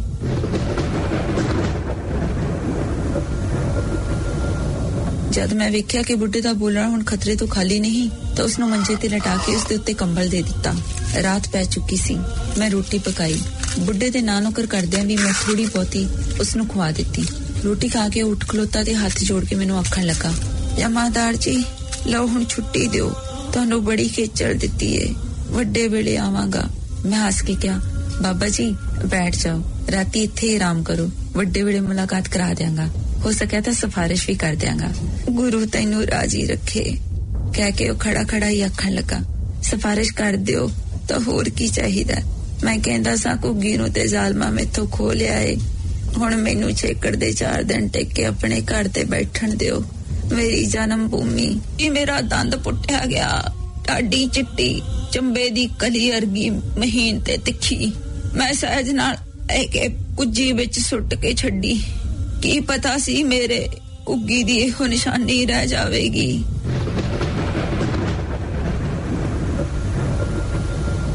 ਜਦ ਮੈਂ ਵੇਖਿਆ ਕਿ ਬੁੱਢੇ ਦਾ ਬੋਲਣਾ ਹੁਣ ਖਤਰੇ ਤੋਂ ਖਾਲੀ ਨਹੀਂ, ਤਾਂ ਉਸ ਨੂੰ ਮੰਜੇ ਤੇ ਲਟਾ ਕੇ ਉਸ ਦੇ ਉੱਤੇ ਕੰਬਲ ਦੇ ਦਿੱਤਾ। ਰਾਤ ਪੈ ਚੁੱਕੀ ਸੀ। ਮੈਂ ਰੋਟੀ ਪਕਾਈ। ਬੁੱਢੇ ਦੇ ਨਾਂ ਨੁਕਰ ਕਰਦਿਆਂ ਵੀ ਮੈਂ ਥੋੜੀ ਬਹੁਤੀ ਉਸ ਨੂੰ ਖਵਾ ਦਿੱਤੀ। ਰੋਟੀ ਖਾ ਕੇ ਉੱਠ ਖਲੋਤਾ ਤੇ ਹੱਥ ਜੋੜ ਕੇ ਮੈਨੂੰ ਆਖਣ ਲੱਗਾ, ਜਮਾਦਾਰ ਜੀ, ਲਓ ਹੁਣ ਛੁੱਟੀ ਦਿਓ। ਤੁਹਾਨੂੰ ਬੜੀ ਖੇਚਲ ਦਿੱਤੀ ਏ। ਵੱਡੇ ਵੇਲੇ ਆਵਾਂਗਾ। ਮੈਂ ਹੱਸ ਕੇ ਕਿਹਾ, ਬਾਬਾ ਜੀ, ਬੈਠ ਜਾਓ। ਰਾਤੀ ਇੱਥੇ ਹੀ ਆਰਾਮ ਕਰੋ। ਵੱਡੇ ਵੇਲੇ ਮੁਲਾਕਾਤ ਕਰਾ ਦਿਆਂਗਾ। ਹੋ ਸਕਿਆ ਤਾਂ ਸਿਫਾਰਿਸ਼ ਵੀ ਕਰ ਦਿਆਂਗਾ। ਗੁਰੂ ਤੈਨੂੰ ਰਾਜੀ ਰੱਖੇ। ਕਹਿ ਕੇ ਉਹ ਖੜਾ ਖੜਾ ਹੀ ਆਖਣ ਲੱਗਾ, ਸਿਫਾਰਿਸ਼ ਕਰ ਦਿਓ, ਤਾਂ ਹੋਰ ਕੀ ਚਾਹੀਦਾ? ਮੈਂ ਕਹਿੰਦਾ ਸਾਂ, ਘੁੱਗੀ ਨੂੰ ਤੇ ਜ਼ਾਲਮਾ ਮੈਥੋਂ ਖੋ ਲਿਆ ਏ। ਹੁਣ ਮੈਨੂੰ ਛੇਕੜ ਦੇ ਚਾਰ ਦਿਨ ਟਿਕ ਕੇ ਆਪਣੇ ਘਰ ਤੇ ਬੈਠਣ ਦਿਓ। ਮੇਰੀ ਜਨਮ ਭੂਮੀ, ਘਰ ਆਪਣਾ ਪੋਏ ਆਪਣੀ, ਪਰ ਮੈਨੂੰ ਪਿੰਡ ਵਿੱਚ ਕੋਈ ਪੈਰ ਨਹੀਂ ਧਰਨ ਦਿੰਦਾ। ਮੈਨੂੰ ਵੱਡੇ ਵਡੇਰਿਆਂ ਦੀ ਧਰਤੀ ਤੇ ਮਨ ਵੀ ਨਹੀਂ ਦਿੰਦੇ। ਕੁੱਗੀ ਨੂੰ ਗਵਾ ਕੇ ਮੈਂ ਬਰਿਆ ਬੱਤੀ ਪ੍ਰਦੇਸ਼ਾਂ ਦੀ ਖੇ ਖਾਣ ਦਾ ਫਿਰਿਆ। ਅਖੀਰ ਇਹੋ ਸੋਚ ਕੇ ਚਲਾ ਆਇਆ। ਭਈ ਹੋਰ ਨਹੀਂ ਤੇ ਮਰਾਂ ਦਾ ਪਿਓ ਦਾਦੇ ਦੀ ਧਰਤੀ ਉੱਤੇ। ਪਰ ਇੱਥੇ ਆ ਕੇ ਉਹੀ ਉਹ ਗੱਲ ਬਣੀ, ਆਖੇ ਮੂਸਾ ਭੱਜਾ ਮੌਤ ਤੋਂ ਮੌਤ ਅੱਗੇ ਖੜੀ। ਮੈਨੂੰ ਕੋਈ ਲਾਗੇ ਨਹੀਂ ਛੋਣ ਦਿੰਦਾ। ਬੁੱਢੇ ਦੀਆਂ ਛੇਕੜੀਆਂ ਗੱਲਾਂ ਸੁਣ ਕੇ ਮੇਰਾ ਕਾਲਜਾ ਪੱਟਣ ਲੱਗਾ। ਮੈਂ ਪੁੱਛਿਆ, ਬਾਬਾ ਜੀ ਅੱਜ ਕੱਲ ਰਹਿੰਦੇ ਕਿੱਥੇ ਹੋ? ਉਹ ਬੋਲਿਆ ਮਾਦਾ ਜੀ ਕੀ ਪੁੱਛਦੇ ਹੋ, ਜੇ ਦੱਸ ਦਿੱਤਾ ਤਾਂ ਤੁਸੀਂ ਵੀ ਮੈਨੂੰ ਹੁਣ ਧੱਕੇ ਮਾਰ ਕੇ ਕੱਢ ਦਿਓਗੇ। ਤੁਸੀਂ ਵੀ ਤੇ ਉਹਨਾਂ ਵਰਗੇ ਹੀ ਸਿੱਖੋ ਨਾ? ਮੈਂ ਪਿਆਰ ਨਾਲ ਉਸਦੇ ਪੈਰ ਛੂ ਕੇ ਕਿਹਾ, ਨਾ ਨਾ, ਬਾਬਾ ਜੀ, ਇਉਂ ਨਾ ਆਖੋ। ਮੈਂ ਤੇ ਕਹਿਣਾ ਵਾ, ਤੁਸੀਂ ਕਿਤੇ ਵੀ ਨਾ ਜਾਓ, ਮੇਰੇ ਕੋਲ ਹੀ ਰਿਹਾ ਕਰੋ। ਮੈਂ ਪੁੱਛਿਆ ਵੀ ਅੱਜ ਕੱਲ ਕਿੱਥੇ ਰਹਿੰਦੇ ਹੋ? ਬਾਬਾ ਬੋਲਿਆ ਰਹਿਣਾ ਵਾ, ਮੈਂ ਉਹਨਾਂ ਲੋਕਾਂ ਦੀ ਟਹਿਲ ਸੇਵਾ ਵਿੱਚ ਜਿਨ੍ਹਾਂ ਦੀ ਟੁੱਟੀ ਹੋਈ ਛੰਨ ਵਿੱਚੋਂ ਮੈਨੂੰ ਲਾਲ ਲੱਭਿਆ ਸੀ। ਪਰ ਰਾਤ ਨੂੰ ਸੌਣਾ ਵਾ ਰੁੱਖਾਂ ਥੱਲੇ, ਜਿਹੜੇ ਵਿਚਾਰੇ ਆਪਣੇ ਢਿੱਡ ਨਹੀਂ ਭਰ ਸਕਦੇ। ਮੈਂ ਉਹਨਾਂ ਉੱਤੇ ਕੀਕਣ ਪਾਰੂ ਹੋਵਾਂ। ਇਸ ਕਰਕੇ ਕਹਿੰਦਾ ਸਾਂ ਵੀ ਘਰ ਪੋਏ ਮੈਨੂੰ ਮਿਲ ਜਾਂਦਾ ਤਾਂ ਟਿਕ ਕੇ ਬਹਿ ਜਾਂਦਾ। ਨਾਲੇ ਉਹਨਾਂ ਲੋਕਾਂ ਦੀ ਵੀ ਕੁਝ ਸੇਵਾ ਕਰ ਸਕਦਾ ਜਿਨ੍ਹਾਂ ਵਿੱਚੋਂ ਇੱਕ ਦਾ ਘਰ ਝਾੜ ਤੜ ਕੇ ਮੈਂ ਮਿੱਟੀ ਵਿੱਚ ਰਲਾ ਦਿੱਤਾ ਏ ਖਬਰ ਹੈ ਉਸੇ ਮਾਈ ਦੀਆਂ ਬਦਸੀਸਾਂ ਦਾ ਸਦਕਾ ਮੈਂ ਤਸੀਹੇ ਪਿਆ ਭੋਗਨਾਵਾ ਪੱਲੇ ਕੁਝ ਹੁੰਦਾ ਤਾਂ ਅਰਜੀ ਪਰਚਾ ਕਰਕੇ ਜ਼ਰੀਕਾ ਤੋਂ ਹੱਥ ਚੜਾਉਂਦਾ ਪਰ ਕੀ ਕਰਾਂ ਮੇਰੀ ਕੋਈ ਬਾਹ ਨਹੀਂ ਪਿਛਲਾ ਜਿਹੜਾ ਸਾਹ ਬਦਲ ਗਿਆ ਏ ਉਸ ਪਾਸ ਵੀ ਕਈ ਵੇਰਾ ਨੱਕ ਮੱਥਾ ਡਗੜਿਆ ਪਰ ਕੌਣ ਸੁਣਦਾ ਏ ਗਰੀਬਾਂ ਦੀ ਬਾਹੂ ਪਤਾ ਲੱਗਾ ਸੀ ਭਈ ਇਹ ਨਵਾਂ ਹਕਮ ਬੜਾ ਰਹਿਮ ਦਿਲ ਤੇ ਗਰੀਬਾਂ ਦਾ ਦਰਦੀ ਹੈ ਮੈਂ ਆਖਿਆ ਇੱਕ ਵੇਰਾ ਫੇਰ ਵਾਲਾ ਵੇਖਾਂ।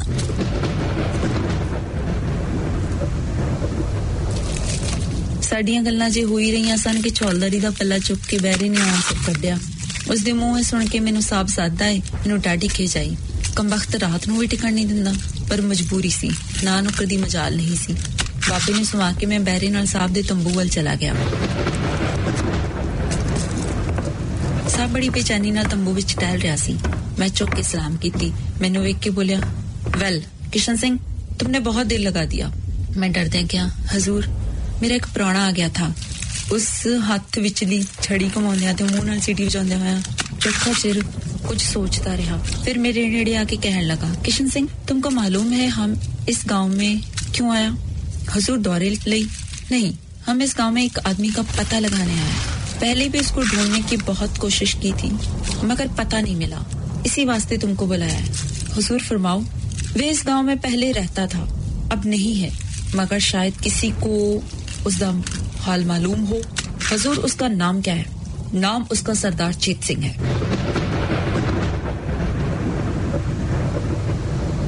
कोई सरदार है?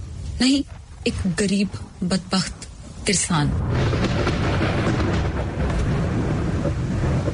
कहने कहने साहब का चेहरा गंभीर हो गया। ਭਾਵੇਂ ਉਹ ਆਪ ਵੀ ਦੇਸੀ ਸੀ, ਪਰ ਕਿਸੇ ਹਿੰਦੁਸਤਾਨੀ ਦਾ ਨਾਂ ਇਤਨੇ ਪਿਆਰ ਤੇ ਅਦਬ ਭਰੇ ਲਹਿਜੇ ਵਿੱਚ ਲੈਂਦਿਆਂ ਵੀ ਉਸ ਨੂੰ ਇਸ ਤੋਂ ਪਹਿਲਾਂ ਕਦੇ ਨਹੀਂ ਸੀ ਡਿੱਠਾ। ਸਗੋਂ ਸਦਾ ਹੀ ਦੇਸੀ ਆਦਮੀਆਂ ਤੋਂ ਨਫ਼ਰਤ ਕਰਦਾ ਸੀ। ਮੈਂ ਕਾਲੀ ਨਾਲ ਪੁੱਛਿਆ, ਹਜ਼ੂਰ ਉਸकी ਉਮਰ ਕਿੰਨੀ ਹੋਗੀ ਉਹ ਗੁੱਸੇ ਨਾਲ ਬੋਲਿਆ ਉਸकी ਨਹੀਂ, ਉਨਕੀ ਬੋਲੋ। ਉਨਕੀ ਉਮਰ ਇਸ ਵਕਤ ਕੋਈ 60 ਬਰਸ ਦੀ ਹੋਗੀ ਆਪਣੀ ਵੱਧ ਰਹੀ ਖੁੱਤ ਖੁਤੀ ਨੂੰ ਰੋਕਦਿਆਂ ਮੈਂ ਕਿਹਾ, ਹਜ਼ੂਰ, ਮੇਰੇ ਪ੍ਰਾਣੇ ਦਾ ਨਾਮ ਵੀ ਯਹੀ ਹੈ। ਉਸकी भी उम्र इतनी ही होगी ਜ਼ੋਰ ਦੀ ਸਾਹ ਖਿੱਚ ਕੇ ਫਿਰ ਇੱਕਦਮ ਛੱਡ ਕੇ ਉਹ ਮੈਨੂੰ ਦੋਹਾਂ ਬਾਹਾਂ ਤੋਂ ਫੜ ਕੇ ਘੁੱਟਦਾ ਹੋਇਆ ਬੋਲਿਆ ਕੀ ਬੋਲਾ ਉਹ ਤੁਹਾਡੇ ਟੈਂਟ ਮੇ ਹੈ ਹਾਂ ਹਜ਼ੂਰ ਸਾਹਿਬ ਦੇ ਚਿਹਰੇ ਉੱਤੇ ਖੁਸ਼ੀ ਦੀ ਕੋਈ ਅਨੋਖੀ ਝਲਕ ਆ ਗਈ ਉਹ ਛੇਤੀ ਛੇਤੀ ਇਧਰ ਉਧਰ ਫਿਰਦਾ ਹੋਇਆ ਮੇਰੇ ਪਾਸ ਆ ਕੇ ਖੜੋ ਗਿਆ ਮੇਰੇ ਹੱਥ ਨੂੰ ਆਪਣੇ ਦੋਹਾਂ ਹੱਥਾਂ ਵਿੱਚ ਕੁੱਟ ਕੇ ਬੋਲਿਆ ਕਿਸ਼ਨ ਸਿੰਘ तुम सच बोलता है उनकी दाहिनी आँख के ऊपर एक काला गोल निशान है उनके बाएँ हाथ का अंगूठा थोड़ा टेढ़ा है ये कह के उठ बैठा ते मैंने भी बिठा लिया बस वही हजूर वही ਕਹਿ ਕੇ ਇਸ ਤੋਂ ਬਾਅਦ ਮੈਂ ਸਾਹਿਬ ਦੇ ਪੁੱਛਣ ਤੇ ਉਸ ਨੂੰ ਬੁੱਢੇ ਚੇਤ ਤੋਂ ਸੁਣੀ ਹੋਈ ਕਥਾ ਸੁਣਾਉਣੀ ਸ਼ੁਰੂ ਕਰ ਦਿੱਤੀ ਸਾਹਿਬ ਬੁੱਤ ਬਣ ਕੇ ਸੁਣਦਾ ਰਿਹਾ ਵਿੱਚ ਵਿੱਚ ਉਸ ਦੀਆਂ ਅੱਖਾਂ ਭਰ ਆਉਂਦੀਆਂ ਸਨ ਤੇ ਕਦੇ-ਕਦੇ ਉੱਠ ਕੇ ਟਹਿਲਣ ਲੱਗ ਪੈਂਦਾ ਸੀ ਜਦ ਮੈਂ ਬੁੱਢੇ ਦਾ ਅੱਧਾ ਕੁ ਹਾਲ ਸੁਣਾ ਚੁੱਕਾ ਤਾਂ ਉਸਨੇ ਹੱਥ ਦੇ ਇਸ਼ਾਰੇ ਨਾਲ ਮੈਨੂੰ ਰੋਕਦਿਆਂ ਰੋਕਦਿਆਂ ਕਿਹਾ ਬਸ ਕਿਸ਼ਨ ਸਿੰਘ और नहीं सुन सकता चलो हमको जल्दी उनके पास ले चलो फिर कुछ चिर ठहर के बोलिया नहीं वो बहुत कमजोर हैं ਇਸ ਤਰ੍ਹਾਂ ਮਿਲਨੇ ਸੇ ਉਨ੍ਹਾਂ ਦਾ ਹਾਰਟ ਫੇਲ ਹੋ ਜਾਏਗਾ ਚੁੱਖਾ ਚਿਰ ਉਹ ਦੰਦਾਂ ਵਿੱਚ ਉਂਗਲ ਪਾ ਕੇ ਸੋਚਦਾ ਰਿਹਾ ਫਿਰ ਮੈਨੂੰ ਉਸਨੇ ਇੱਕ ਜੁਗਤ ਸਮਝਾਈ ਮੈਂ ਘੁੱਟਵੇਂ ਬੁੱਲਾਂ ਵਿੱਚ ਹੱਸਦਾ ਹੋਇਆ ਸਲਾਮ ਕਰਕੇ ਬਾਹਰ ਨਿਕਲਿਆ ਤੰਬੂ ਦੇ ਅੰਦਰ ਆ ਕੇ ਮੈਂ ਡਿੱਠਾ ਲੈਂਪ ਉੱਚੀ ਕਰਕੇ ਬਾਬਾ ਫਿਰ ਉਹੀ ਦੰਦ ਤਲੀ ਦੀ ਧਰ ਕੇ ਵੇਖ ਰਿਹਾ ਸੀ ਅੰਦਰ ਵੜਦੇ ਹੀ ਮੈਂ ਉਸ ਨੂੰ ਹੱਸਦੇ ਹੱਸਦੇ ਕਿਹਾ ਬਾਬਾ ਜੀ ਤੁਹਾਨੂੰ ਇੱਕ ਖੁਸ਼ਖਬਰੀ ਸੁਣਾਵਾਂ ਉਸ ਇੱਕ ਵੀ ਨਜ਼ਰ ਨਾਲ ਮੇਰੇ ਵੱਲ ਤੱਕ ਕੇ ਬੋਲਿਆ ਕੀ ਸਾਹਿਬ ਨੇ ਮੇਰੀ ਸਿਫਾਰਿਸ਼ ਮੰਨ ਲਈ ਏ ਮੈਂ ਆਪਣੇ ਭਾਵ ਨੂੰ ਰੋਕਦਿਆਂ ਉਸ ਨੇ ਕਿਹਾ ਇਹ ਤੇ ਮਾਮੂਲੀ ਜੀ ਗੱਲ ਏ ਇਦੋਂ ਹੀ ਵੱਡੀ ਖੁਸ਼ਖਬਰੀ ਏ। ਮੂੰਹ ਤੇ ਅੱਖਾਂ ਟੱਟੀ ਝੋਲੇ ਮਾਰੇ ਆਦਮੀ ਵਾਂਗ ਅਗਾਂਹ ਸਿਰ ਕਰਦਾ ਹੋਇਆ ਬੋਲਿਆ, ਹੋਰ ਖੁਸ਼ਖਬਰੀ ਕੀ? ਬਾਬਾ ਜੀ, ਮੈਨੂੰ ਕਿਸੇ ਤੋਂ ਪਤਾ ਲੱਗਿਆ ਕਿ ਤੁਹਾਡਾ ਘੁੱਗੀ ਜਿਉਂਦਾ ਏ। ਹੈ? ਕਹਿ ਕੇ ਤੇ ਨਾਲ ਹੀ ਉੱਠ ਕੇ ਖੜਾ ਹੋ ਗਿਆ। ਕੰਬਦੀਆਂ ਕੰਬਦੀਆਂ ਦੋਹਾਂ ਬਾਹਾਂ ਮੇਰੇ ਵੱਲ ਵਧਾ ਕੇ ਬੋਲਿਆ, ਕੀ ਕਿਹਾ ਹੈ ਮੇਰਾ ਘੁੱਗੀ ਜਿਉਂਦਾ ਏ? ਜਮਾਦਾਰਾ ਵਾਸਤੇ ਰੱਬ ਦੇ ਦੁਖੀਆਂ ਨਾਲ ਮਖੌਲ ਨਾ ਕਰ। ਮਖੌਲ ਨਹੀਂ ਬਾਬਾ ਜੀ, ਸੱਚੀ ਗੱਲ ਏ। ਹੈ, ਸੱਚ? ਆਹੋ ਕਿਸ ਡੱਠਾ ਸੀ ਉਹਨੂੰ ਆਹੋ, ਮੇਰੇ ਇੱਕ ਦੋਸਤ ਨੇ। ਹਲਾ। ਕਹਿ ਕੇ ਉਹ ਆਪ ਮਹਾਰਾ ਬਾਹਰ ਵੱਲ ਭੱਜ ਗਿਆ ਤੇ ਮੇਰਾ ਕੁੜਤਾ ਖਿੱਚ ਕੇ ਰੱਖਣ ਲੱਗਾ। ਜਿਉਂ ਜਾਣਣਾ ਹੈ ਜਮਾਦਾਰਾ, ਉਹ ਬੰਦਾ ਮੈਨੂੰ ਮਿਲਾ। ਮੈਂ ਤੇਰਾ ਮੂੰਹ ਖੰਡ ਨਾਲ ਭਰਾਂਗਾ। ਉਹ ਕੰਬ ਰਿਹਾ ਸੀ ਤੇ ਮੈਨੂੰ ਡਰ ਸੀ ਕਿ ਕਿਤੇ ਡਿੱਗ ਨਾ ਪਵੇ। ਮੈਂ ਉਸ ਨੂੰ ਬਾਹਾਂ ਫੜ ਕੇ ਬਿਠਾਉਣ ਦੀ ਕੋਸ਼ਿਸ਼ ਕਰਦਿਆਂ ਹੋਇਆ ਕਿਹਾ, ਜਾਣ ਦੀ ਲੋੜ ਨਹੀਂ, ਉਹ ਹੁਣੇ ਇੱਥੇ ਹੀ ਆ ਜਾਵੇਗਾ। ਮੈਂ ਉਸ ਨੂੰ ਕਹਿ ਆਇਆ ਵਾਂ, ਅੱਛਾ, ਤੇਰੇ ਬੱਚੇ ਜਿਉਣ ਪਾਉ ਤੇਰੇ ਬੱਚੇ ਜਿਉਣ। ਕਹਿ ਕੇ ਬੁੱਢਾ ਫੇਰ ਆਪਣੀ ਥਾਂ ਤੇ ਬੈਠ ਗਿਆ ਤੇ ਲੱਗਾ ਇੱਕੋ ਸਾਹ ਮੇਰੇ ਉੱਤੇ ਦਬਾ ਦਬ ਸਵਾਲ ਕਰਨ। ਮੈਂ ਜਿਉਂ-ਜਿਉਂ ਉਸ ਦੀ ਘਬਰਾਹਟ ਦੂਰ ਕਰਨ ਦੀ ਕੋਸ਼ਿਸ਼ ਕਰਦਾ ਸਾਂ, ਤਿਉਂ-ਤਿਉਂ ਉਹ ਪਾਗਲ ਹੁੰਦਾ ਜਾਂਦਾ ਸੀ। ਘੰਟਾ ਕੋ ਬੀਤ ਗਿਆ। ਇਸ ਵੇਲੇ ਬਾਹਰੋਂ ਕਿਸੇ ਨੇ ਆਵਾਜ਼ ਦਿੱਤੀ, ਕਿਸ਼ਨ ਸਿਆ, ਉਹ ਆਇਆ ਹੀ ਬਾਬੇ ਦਾ। ਜਿਹੜਾ ਤੂੰ ਕਹਿੰਦਾ ਸੈਂ, ਗੱਲ ਸੁਣਦਿਆਂ ਬਾਬਾ ਉੱਠ ਕੇ ਬਾਹਰ ਨੱਸਣ ਲੱਗਾ।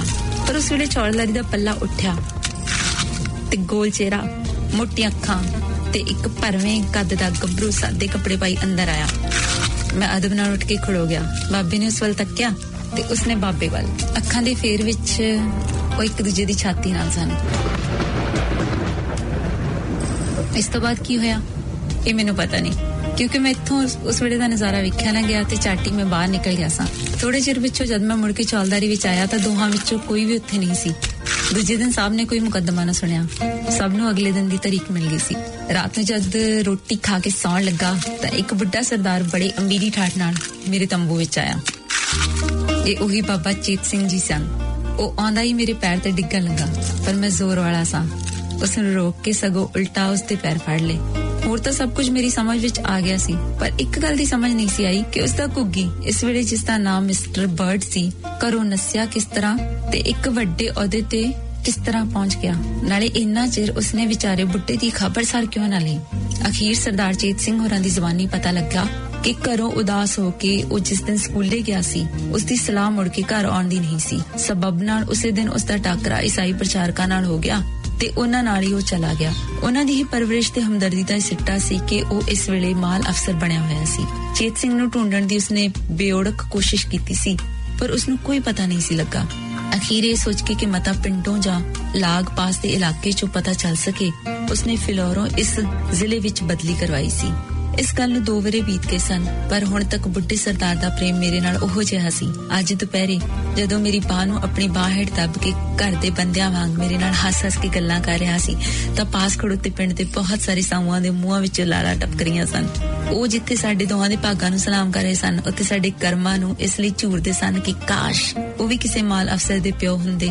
ਜਾਂ ਹੋਰ ਨਹੀਂ ਤਾਂ ਉਹਨਾਂ ਨੂੰ ਮਾਲ ਅਫਸਰ ਦੇ ਪਿਓ ਨਾਲ ਹੱਥ ਮਿਲਾਉਣ ਦਾ ਇਸ ਭਾਗ ਮਿਲ ਜਾਂਦਾ। ਪਰ ਉਹਨਾਂ ਨੂੰ ਕੀ ਪਤਾ ਸੀ ਕਿ ਬੁੱਢਾ ਕਿੰਨਾ ਲੰਮਾ ਪੈਂਡਾ ਕੱਟ ਕੇ ਇੱਥੋਂ ਤੱਕ ਪੁੱਜਾ ਜੀ, ਕਿੰਨਾ ਲੰਮਾ ਪੈਂਡਾ ਕੱਟ ਕੇ ਇੱਥੋਂ ਤੱਕ ਪੁੱਜਾ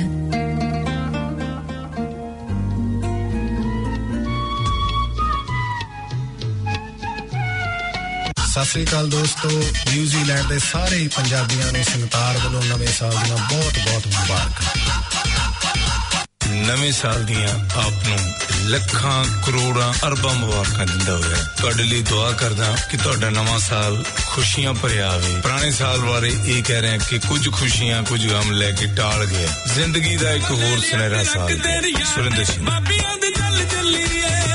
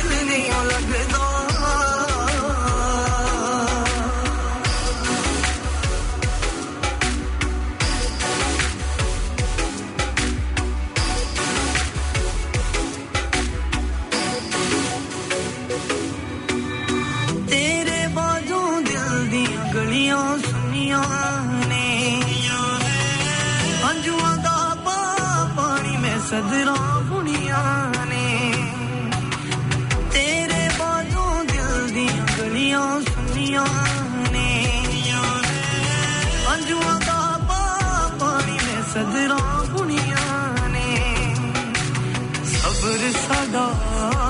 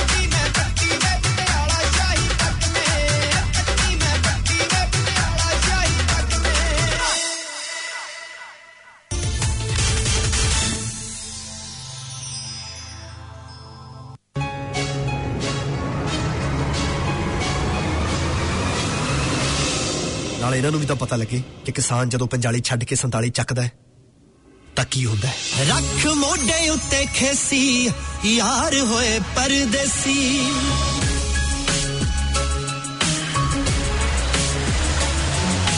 ਰੱਖ ਮੋਢੇ ਉੱਤੇ ਖੇਸੀ, ਯਾਰ ਹੋਏ ਪਰਦੇਸੀ।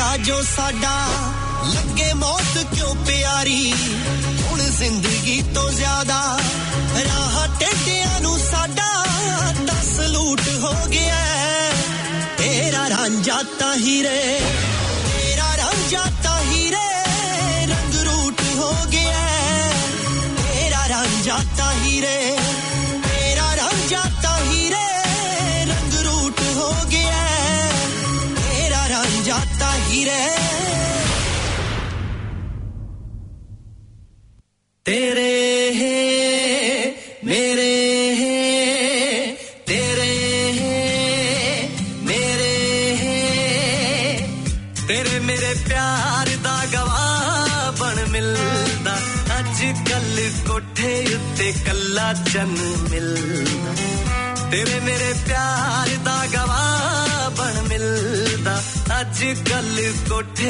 ਕੋਠੇ ਉੱਤੇ ਕੱਲਾ ਚੰਨ ਮਿਲਦਾ। ਜਾਣ ਜਾਣ ਮੇਰੇ ਕੋਲੋਂ ਤੇਰੇ ਬਾਰੇ ਪੁੱਛਦਾ।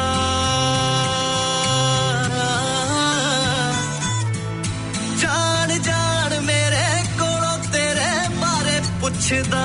ਜ਼ਖਮਾਂ ਨੂੰ ਲੂਣ ਲੱਕ ਨਾਲ ਬਨ ਮਿਲਦਾ। ਤੇਰੇ ਮੇਰੇ ਪਿਆਰ ਦਾ ਗਵਾਹ ਬਣ ਮਿਲਦਾ। ਅੱਜ ਕੱਲ ਕੋਠੇ ਉੱਤੇ ਕੱਲਾ ਚੰਨ। ਤੇਰੇ ਮੇਰੇ ਪਿਆਰ ਦਾ ਗਵਾਹ ਬਣ ਮਿਲਦਾ। ਅੱਜ ਕੱਲ ਕੋਠੇ ਉੱਤੇ ਕੱਲਾ ਚੰਨ, ਕੱਲਾ ਕੱਲਾ ਚੰਨ ਮਿਲਦਾ।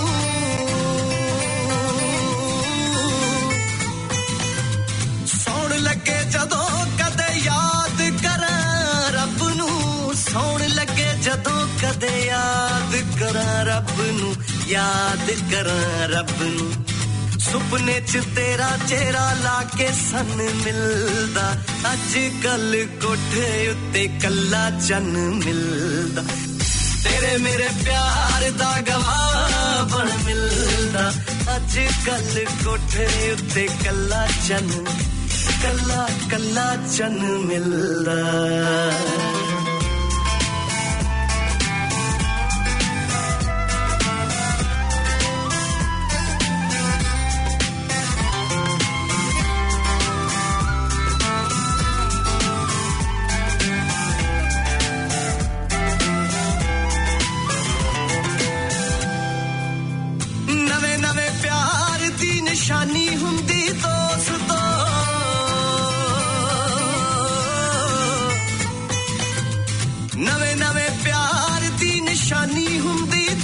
ਦੋਸਤੋ, ਨਵੇਂ ਨਵੇਂ ਪਿਆਰ ਦੀ ਨਿਸ਼ਾਨੀ ਹੁੰਦੀ ਦੋਸਤੋ, ਨਿਸ਼ਾਨੀ ਹੁੰਦੀ ਦੋਸਤੋ। ਜਦੋਂ ਮਿਲੇ ਬੰਦਾ ਹੋ ਕੇ ਤਨ ਤਨ ਮਿਲਦਾ, ਅੱਜ ਕੱਲ ਕੋਠੇ ਉੱਤੇ ਕੱਲਾ ਚੰਨ ਮਿਲਦਾ। ਤੇਰੇ ਮੇਰੇ ਪਿਆਰ ਦਾ ਗਵਾਹ ਬਣ ਮਿਲਦਾ, ਅੱਜ ਕੱਲ ਕੋਠੇ ਉੱਤੇ ਕੱਲਾ ਚੰਨ, ਕੱਲਾ ਕੱਲਾ ਚੰਨ ਮਿਲਦਾ।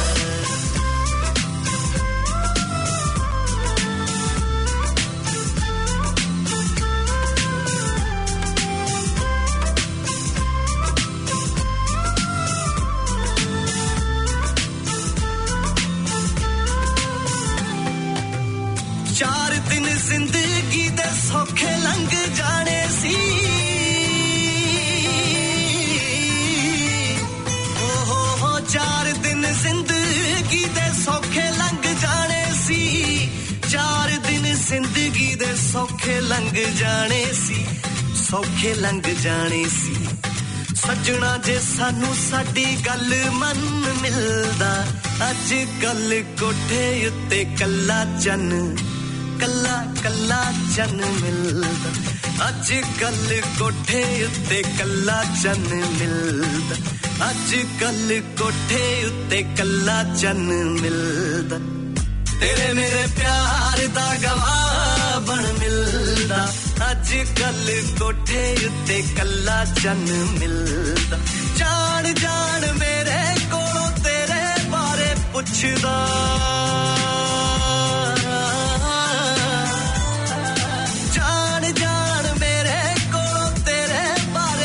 ਪੁੱਛਦਾ ਜ਼ਖਮਾਂ ਨੂੰ ਲੂਣ ਲੱਕ ਨਾਲ ਬਨ ਮਿਲਦਾ।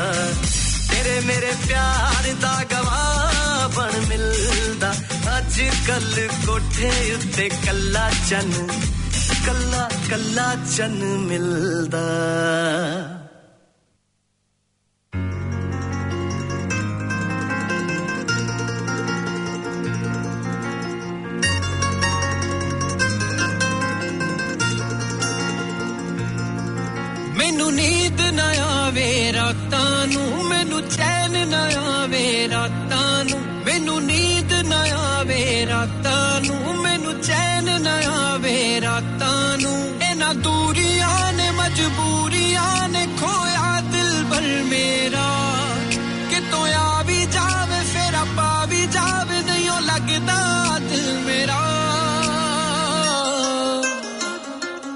ਤੇਰੇ ਬਿਨਾ ਜੀਣ ਦੀ ਗੱਲ ਬੜੀ ਔਖੀ ਲੱਗਦੀ।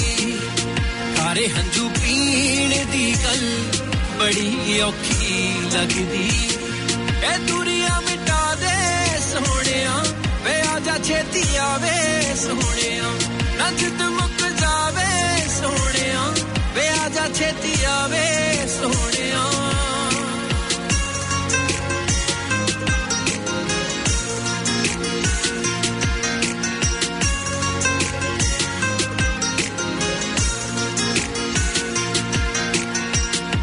ਸਾਡਿਆਂ ਨਸੀਬਾਂ ਵਾਲੀ ਕਿਉਂ ਮਜਬੂਰੀ ਏ?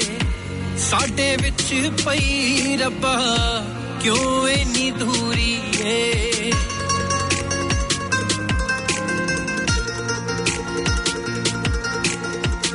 ਸਾਡਿਆਂ ਨਸੀਬਾਂ ਵਾਲੀ ਕਿਉਂ ਮਜਬੂਰੀ ਏ? ਸਾਡੇ ਵਿੱਚ ਪਈ ਰੱਬਾ ਕਿਉਂ ਇੰਨੀ ਦੂਰੀ ਏ? ਦਿਲ ਖੋਲ ਖੋਲ ਕੁਝ ਬੋਲ ਬੋਲ ਤੇਰਾ ਵੇਖਦਾ ਹਾਂ ਚਿਹਰਾ। ਬੁਰਾ ਹਾਲ ਹਾਲ ਨਾ ਟਾਲ ਟਾਲ ਮੈਨੂੰ ਪਿਆਰ ਆਵੇ ਤੇਰਾ। ਤੇਰੇ ਬਿਨਾ ਜੀਣ ਦੀ ਗੱਲ ਬੜੀ ਔਖੀ ਲੱਗਦੀ। ਸਾਰੇ ਹੰਝੂ ਪੀਣ ਦੀ ਗੱਲ ਬੜੀ ਔਖੀ ਲੱਗਦੀ। ਤੇਰੇ ਬਿਨਾ ਜੀਣ ਦੀ ਗੱਲ ਬੜੀ ਔਖੀ ਲੱਗਦੀ। ਸਾਰੇ ਹੰਝੂ ਪੀਣ ਦੀ ਗੱਲ ਬੜੀ ਔਖੀ ਲੱਗਦੀ।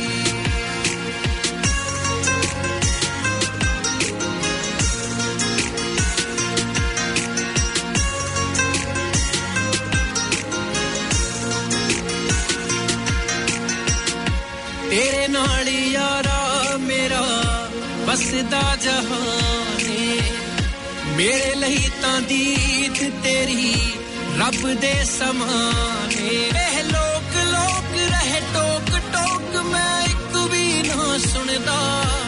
ਤੇਰੀ ਯਾਦ ਯਾਦ ਪਲ ਬਾਦ ਬਾਦ ਤੇਰੇ ਖਾਬ ਰਹਾ ਬੁਣਦਾ। ਤੇਰੇ ਬਿਨਾ ਜੀਣ ਦੀ ਗੱਲ ਬੜੀ ਔਖੀ ਲੱਗਦੀ। ਖਾਰੇ ਹੰਝੂ ਪੀਣ ਦੀ ਗੱਲ ਬੜੀ ਔਖੀ ਲੱਗਦੀ। ਇਹ ਦੁਨੀਆ ਮਿਟਾ ਦੇ ਸੋਹਣਿਆ, ਵੇ ਆ ਜਾ ਛੇਤੀ ਆਵੇ ਸੋਹਣਿਆ। ਨਾ ਜਿੱਤ ਮੁੱਕ ਜਾਵੇ ਸੋਹਣਿਆ, ਵੇ ਆ ਜਾ ਛੇਤੀ ਆਵੇ ਸੋਹਣਿਆ। ਨੀਂਦ ਨਾ ਆਵੇ। ਚੈਨ ਨਾ ਆਵੇ ਸਾਰੇ ਦੁਨੀਆ ਵਾਲੇ ਪੁੱਛਣ ਮੈਨੂੰ ਤੇਰੇ ਬਾਰੇ ਤੇ ਹੁਣ ਇਹ ਸਵਾਲ ਦਾ ਜਵਾਬ ਕੀ ਮੈਂ ਦੇਵਾਂ ਹਰ ਵੇਲੇ ਤੇਰੀਆਂ ਖਿਆਲਾਂ ਵਿੱਚ ਨਹੀਂ ਮੈਂ ਰਹਿਵਾਂ Now, how am I supposed to function? Is this the way it's supposed to be with someone when you say you love them? Leave it, it's too late now, it's broken down. Used to be the one to hold you down, I don't know you now. I remember where we went, every text you sent that I deleted, and the names of all your friends, every film that we watched, every song that we heard, every place that we ate at, and every waiter that served us, every road that we drove down, every corner we turned, every name that I called you, and every bridge that I burned. My head is saying go ਦਿਲ ਕਹਿੰਦਾ ਕਿਵੇਂ ਬੁਲਾਵਾਂ? ਜਿਹੜੇ ਪੁੱਛਣ ਮੇਰਾ ਹਾਲ, ਉਹਨਾਂ ਨੂੰ ਇਹੀ ਸੁਣਾ ਤੇਰੇ ਬਿਨਾ ਜੀਣ ਦੀ ਗੱਲ ਬੜੀ ਔਖੀ ਲੱਗਦੀ। ਸਾਰੇ ਹੰਝੂ ਪੀਣ ਦੀ ਗੱਲ ਬੜੀ ਔਖੀ ਲੱਗਦੀ। ਇਹ ਦੁਨੀਆ ਮਿਟਾ ਦੇ ਸੋਹਣਿਆ, ਵੇ ਆ ਜਾ ਛੇਤੀ ਆਵੇ ਸੋਹਣਿਆ। ਨਾ ਜਿੱਦ ਮੁੱਕ ਜਾਵੇ ਸੋਹਣਿਆ। ਵੇ ਆ ਜਾ ਛੇਤੀ ਆਵੇ ਸੋਹਣਿਆ ਤੇਰੇ ਬਿਨਾ ਜੀਣ ਦੀ ਗੱਲ ਬੜੀ ਔਖੀ ਲੱਗਦੀ। ਖਾਰੇ ਹੰਝੂ ਪੀਣ ਦੀ ਗੱਲ ਬੜੀ ਔਖੀ ਲੱਗਦੀ।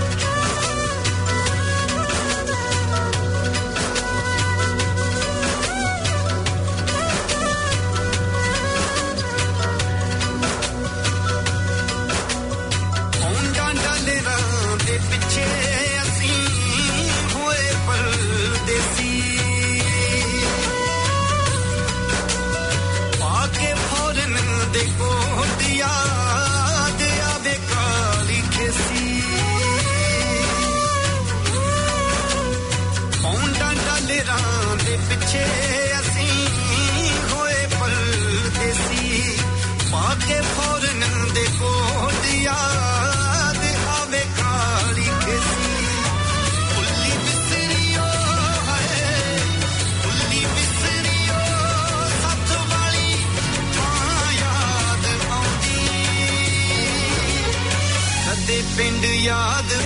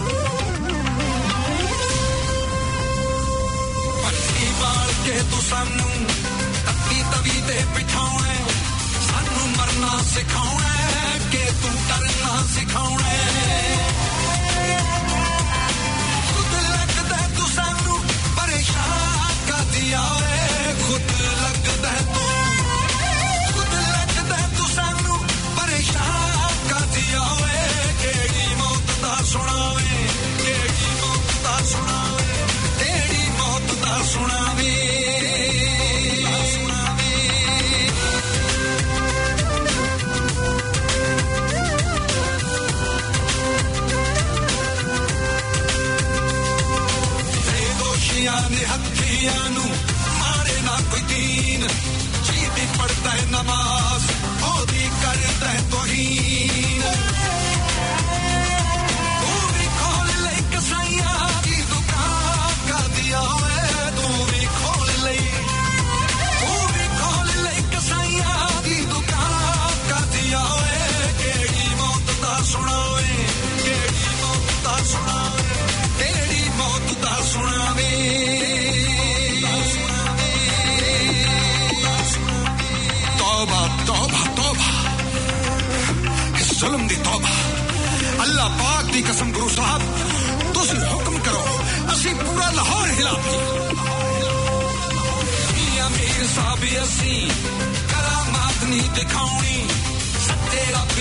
Herkes sevmiyor